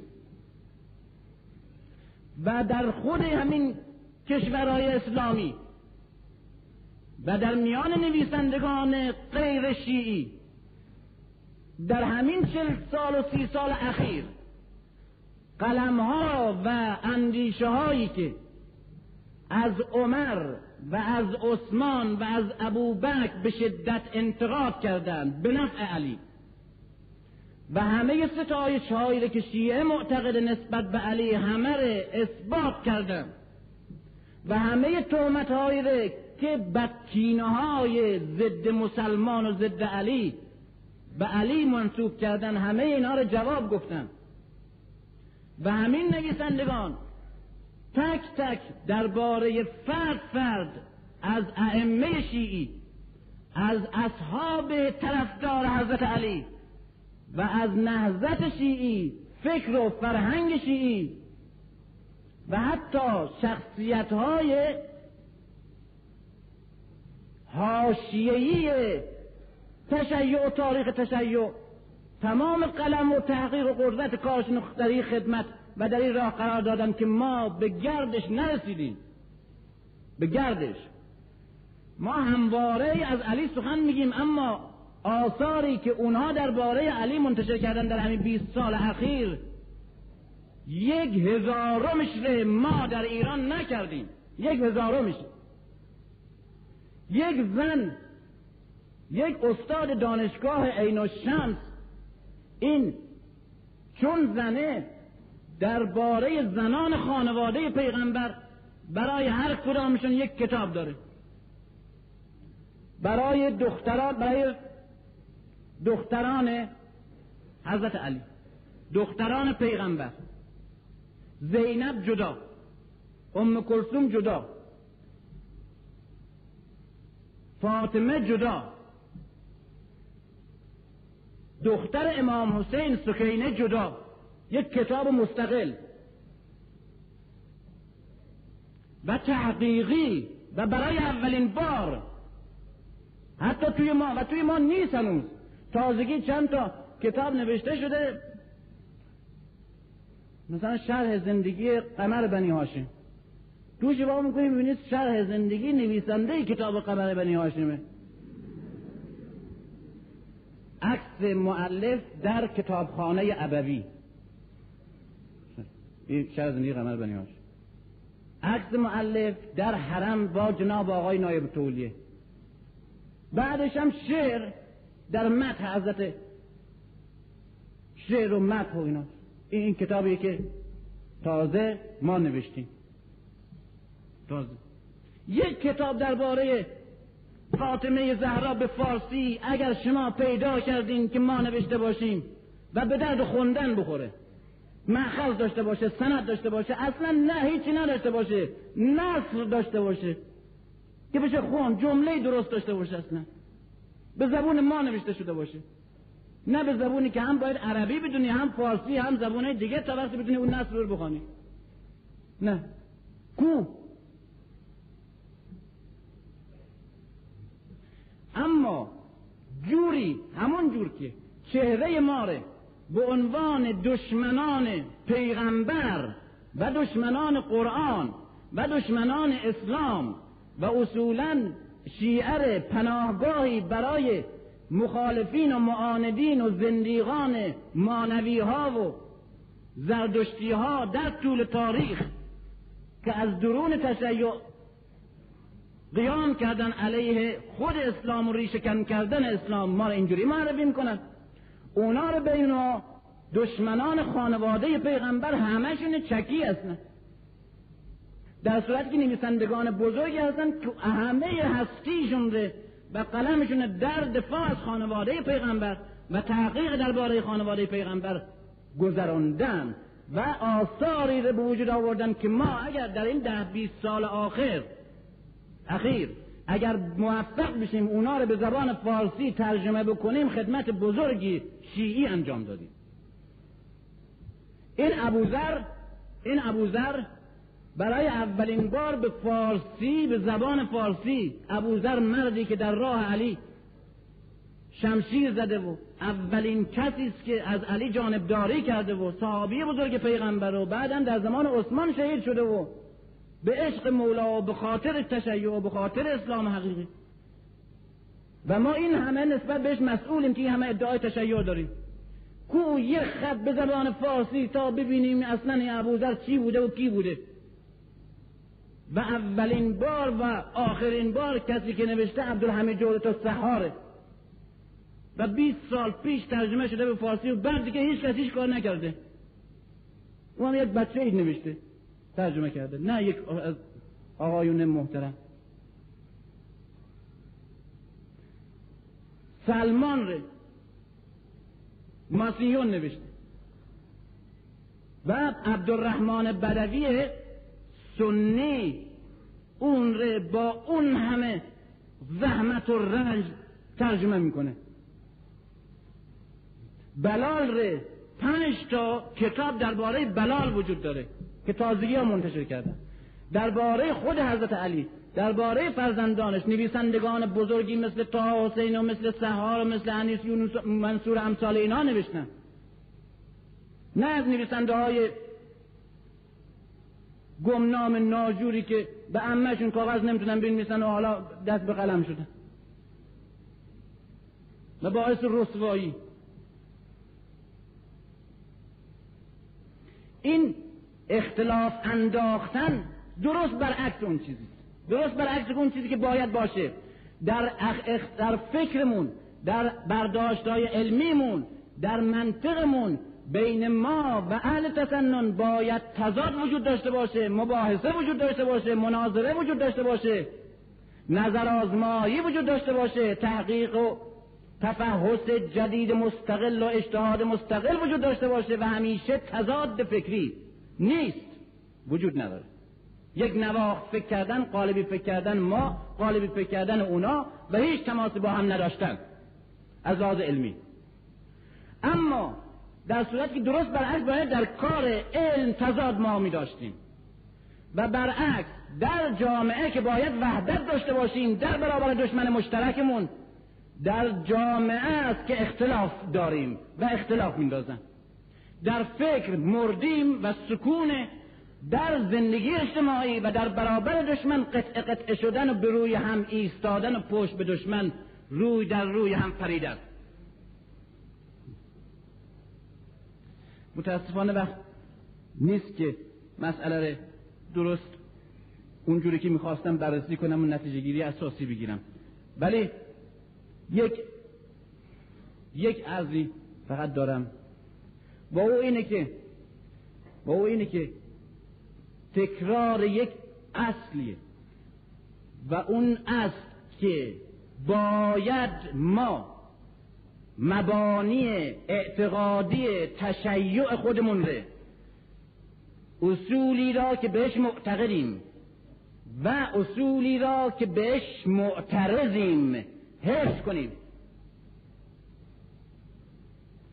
اما و همچنان بین طرز تفکر و برداشت علمی ما و برداشت علمی مخالف ما دائما تصادم و تضاد و اختلاف و کشتی گرفتن منطقی وجود داشته باشه و ادامه داشته باشه.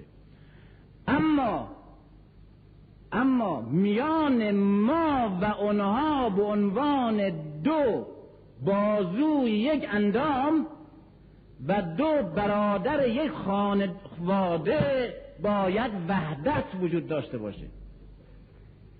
این راه سوم که با حفظ اصول اعتقادی شیعی خودمان و اختلافاتی که از لحاظ فکری و علمی با اونا داریم می توانیم با اونها یار و همدست و متحد در برابر دشمن مشترک باشیم.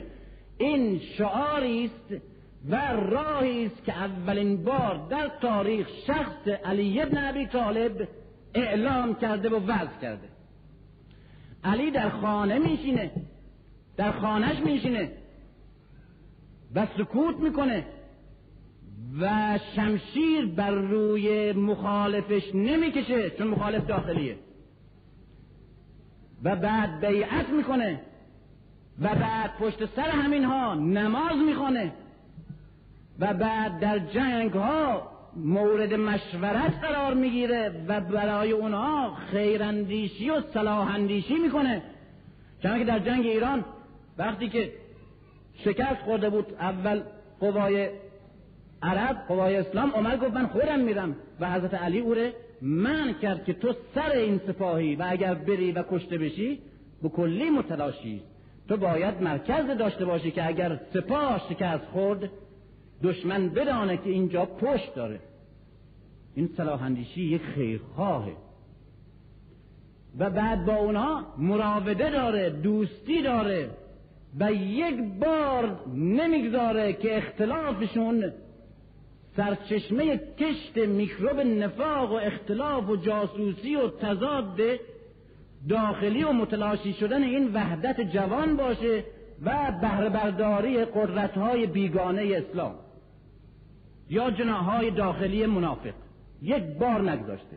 و در این حال هرگز چنان که دیدیم تا آخر عمر هرگز از سر اصول و مبانی اعتقادی که بهش معتقد بود یک وجب عقد نشینی نکرد. و حتی و حتی چنان که دیدیم در هیچ یک از اون مواردی که انتقاد داشت گذشت نکرد. و چنان که دیدیم در شورا برای تأیید رویه دو شیخ خلافت و کنار گذاشت و نابودی خودش رو امضا کرد و اون رویه را تأیید نکرد. و این به این معناست که علی در عین حال که به مکتب خاص خودش جبهگیری خاص خودش فهم و برداشت ویژه خودش از اسلام و راه خاص مشخص و مستقل خودش که انتخاب کرده و فهمیده و به مواردی که بر مخالف اعتراض داره و پیشنهاداتی که داره و نظریه ها و نقشه ها و هدفهایی که برای جامعه داره و مرزی که او از مخالفش جدا می‌کنه به همه اینها همواره به هر قیمتی و در هر شکلی و شرایطی وفادار میمانه. اما اما در برابر دشمن مشترک است که در دست در دست همین مخالف و همین قاسب حق خودش و اهانت کننده خانواده خودش دست در دست او می‌گذاره و مانند یک بازو در برابر دشمن میسته به طوری که روم و به طوری که ایران و به طوری که منافقین بزرگی که در همه جا بودند و آرزو داشتند که مدینه ره به قول خودشون خاکشون رو توی توبره اسباشون به سرزمین هاشون ببرن اینها متوجه نشدن تا مدت ها که در داخل مدینه چنین اختلافات عمیق وجود داره. و شخصیت بزرگی مانند علی حقش پامال شده و گوشنشین شده و دم نزده به این جور که بتونه در چهره ظاهری جامعه انعکاسی پیدا کنه که شهرت پیدا کنه در افکار عمومی و در بین قدرت ها که مدینه از درون داره منفجر میشه یا قابل انفجاره و این اقلیت این اقلیت به شکلی در آمد که حتی ابو ذر در جلو خود علی شجاع و رشید تبعیدش می‌کنن و تنها در ربزه جان میده و علی اعتراضش به جز از یک تصادم و انتقاد شدید بالاتر نمی‌بره. بلکه در همون دوره چنان انقلابات در سراسر جامعه های اسلامی داره رشد می‌کنه و توسعه و دست های بسیار پلید دستن در کار متلاشی کردن این قدرتند. که اگر ببینه بر این دامنه بر این آتش خورد دامن بزنه همه چیز رفته. همه چیز. خود علی می‌بینه. یک نوع شیعه صفوی یک نوع شیعه علوی گفتم.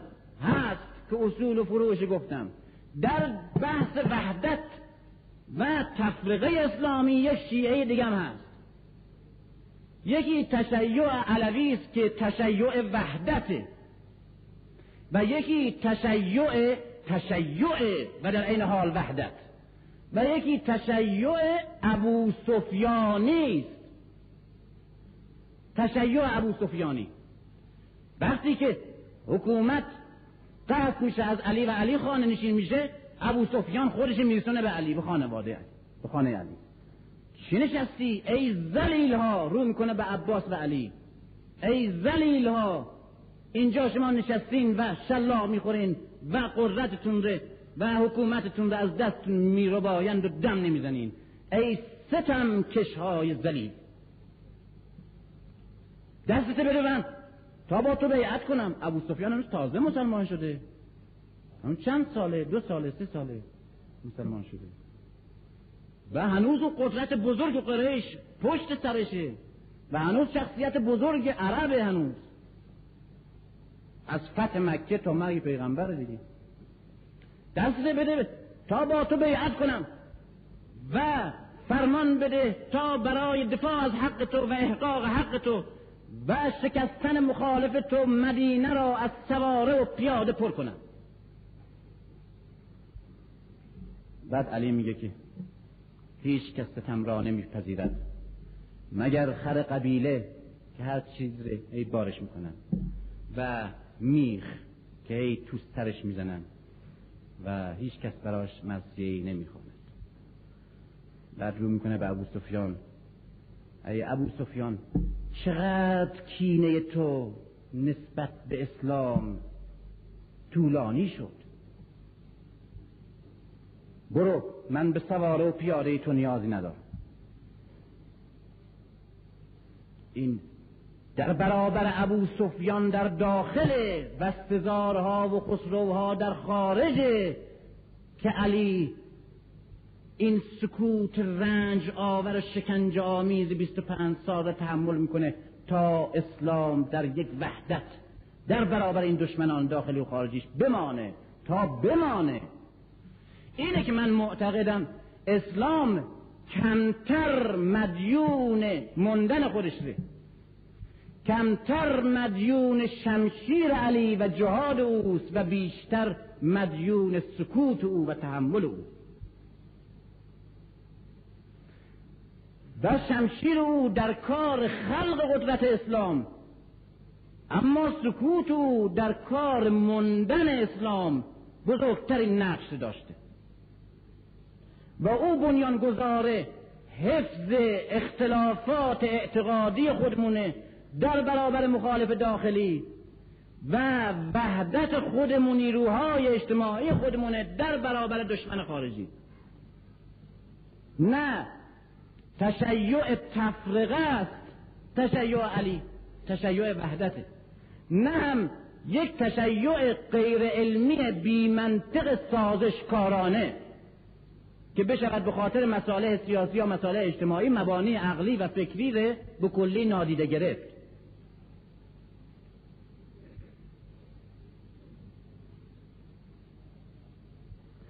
متاسفانه امروز می‌بینیم همونطور که جناب آقای بلاغی راجع به سهیونیسم گفتن که از وقتی اینجا ندای سهیونیسم و مخالفت با سهیونیسم و جنایات او علیه مسلمین اینجا توی همین ارشاد مطرح شد بعد از همه طرف تیرهای اتهام به طرفش سرازیر شد. و از وقتی مسئله وحدت وحدت بین مسلمین نه وحدت بین تشیع و تسنم. وحدت بین مسلمین از طرف همین منی که بیش از هر کسی درباره مبانی تشیع صحبت کردم و نوشتم وحدت میان مسلمین در برابر سهیونیست در برابر استعمار مطرح شد. به یک شدتی حساسیت نشون داده شد که برای من باور کردنی نبود. برای من باور کردنی نبود. یک چیزی رو توی اسلام شناسی نبخشیدن نبخشیدن چه جرمیه؟ پیغمبر در مرض مرگش پرده بالا می‌زنه. ببینید به کجاها سر سرباز می‌کنه مسائل. مسائل ظاهرا مذهبی ظاهرا علمی ظاهرا انتقاده. پیغمبر در مرض مرگش افتاده. یک کمی حالش بهتر میشه. ظهر شده. چند روز نتونسته به نماز بده. ابو بکر نماز میخونده. مثل روزای پیش مثل روزای بعد. آ یک روز که نبوده که. پرده بالا می‌زنه. از این که می‌بیند جمله اینه. درست دقت بکنید به این همه حساسیت و عصبانیت و شدت و فوش و برای چی؟ برای چی؟ یک مسلمان این همه باید وحشت کنه از این وحدت مسلمان ها پرده رو بالا می‌زنه. پیغمبر از این که عین جمله می‌بیند. یک بار دیگر باز مسجد را می‌بیند و مردم را. این یک. و نیز از این که می‌بیند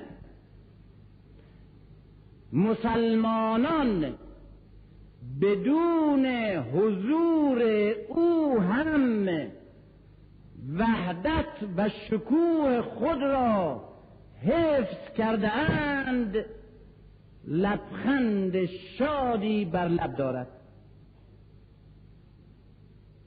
اینه جرم ما. جرم پیغمبر یعنی چرا؟ چرا؟ برای که در اونجا همه مسلمان ها داشتن با ابو بکر نماز میخوندن. بسیار خوب. نماز ابو بکر باطل. اما نگفتم که چون ابو بکر نماز میخونده که خوشحاله که. میگم به خاطر اینی که می‌بیند بعد از او و بدون حضور او مسلمانان شکوه و وحدت خود را حفظ کرده اند شاد است.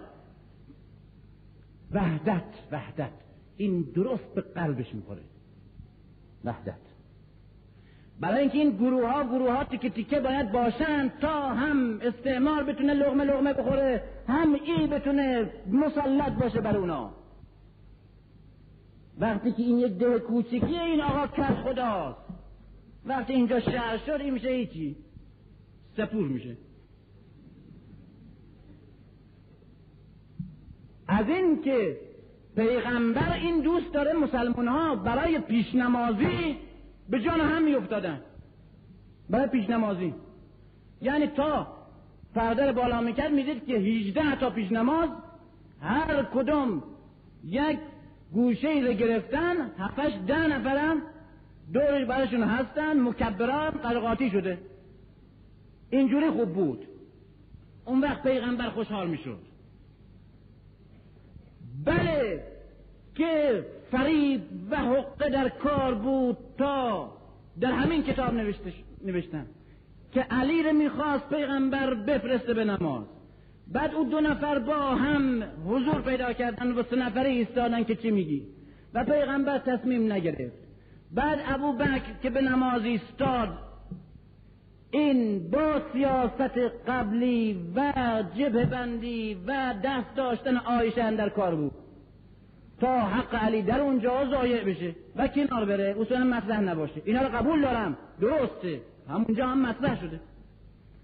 اما اما علی بزرگترین درس اینجا میده که من این حق بازی ره این کلک ره این تجاوز به حق خودم ره و این سیاست فرصت طلبی ره.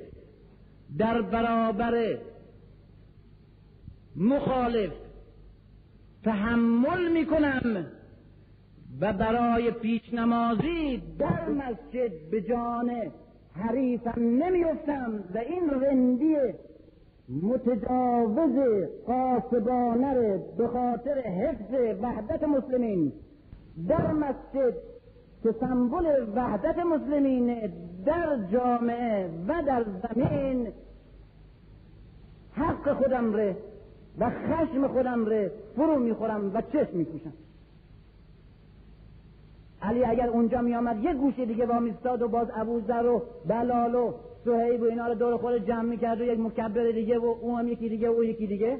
این منظره ای بود که هم مسلمین محکوم بودند و نشانه عدم رشدشون بود و نشانه این که خودپرستی و خودخواهی و منافع سنفیشون ترجیح داده می‌شد بر منافع عمومی و بر فکر و بر هدف. و هم اینجا علی نشان میده که حق خودش به کلی در برابر تجاوزکار داخلی صرف نظر می‌کنه تا با این حریب متجاوز داخلی در برابر دشمن ریشه برانداز خارجی وحدت رو حفظ کنه و شکور حفظ کنه. و علی مظهر وحدته. مظهر کدام وحدت؟ وحدتی که با با همه رنج و با همه شکنجه و دیدن همه رندی ها و نامردمی ها و خیانت نزدیکان و دوستان و همرزمان ثابت. همه تحمل می‌کنه.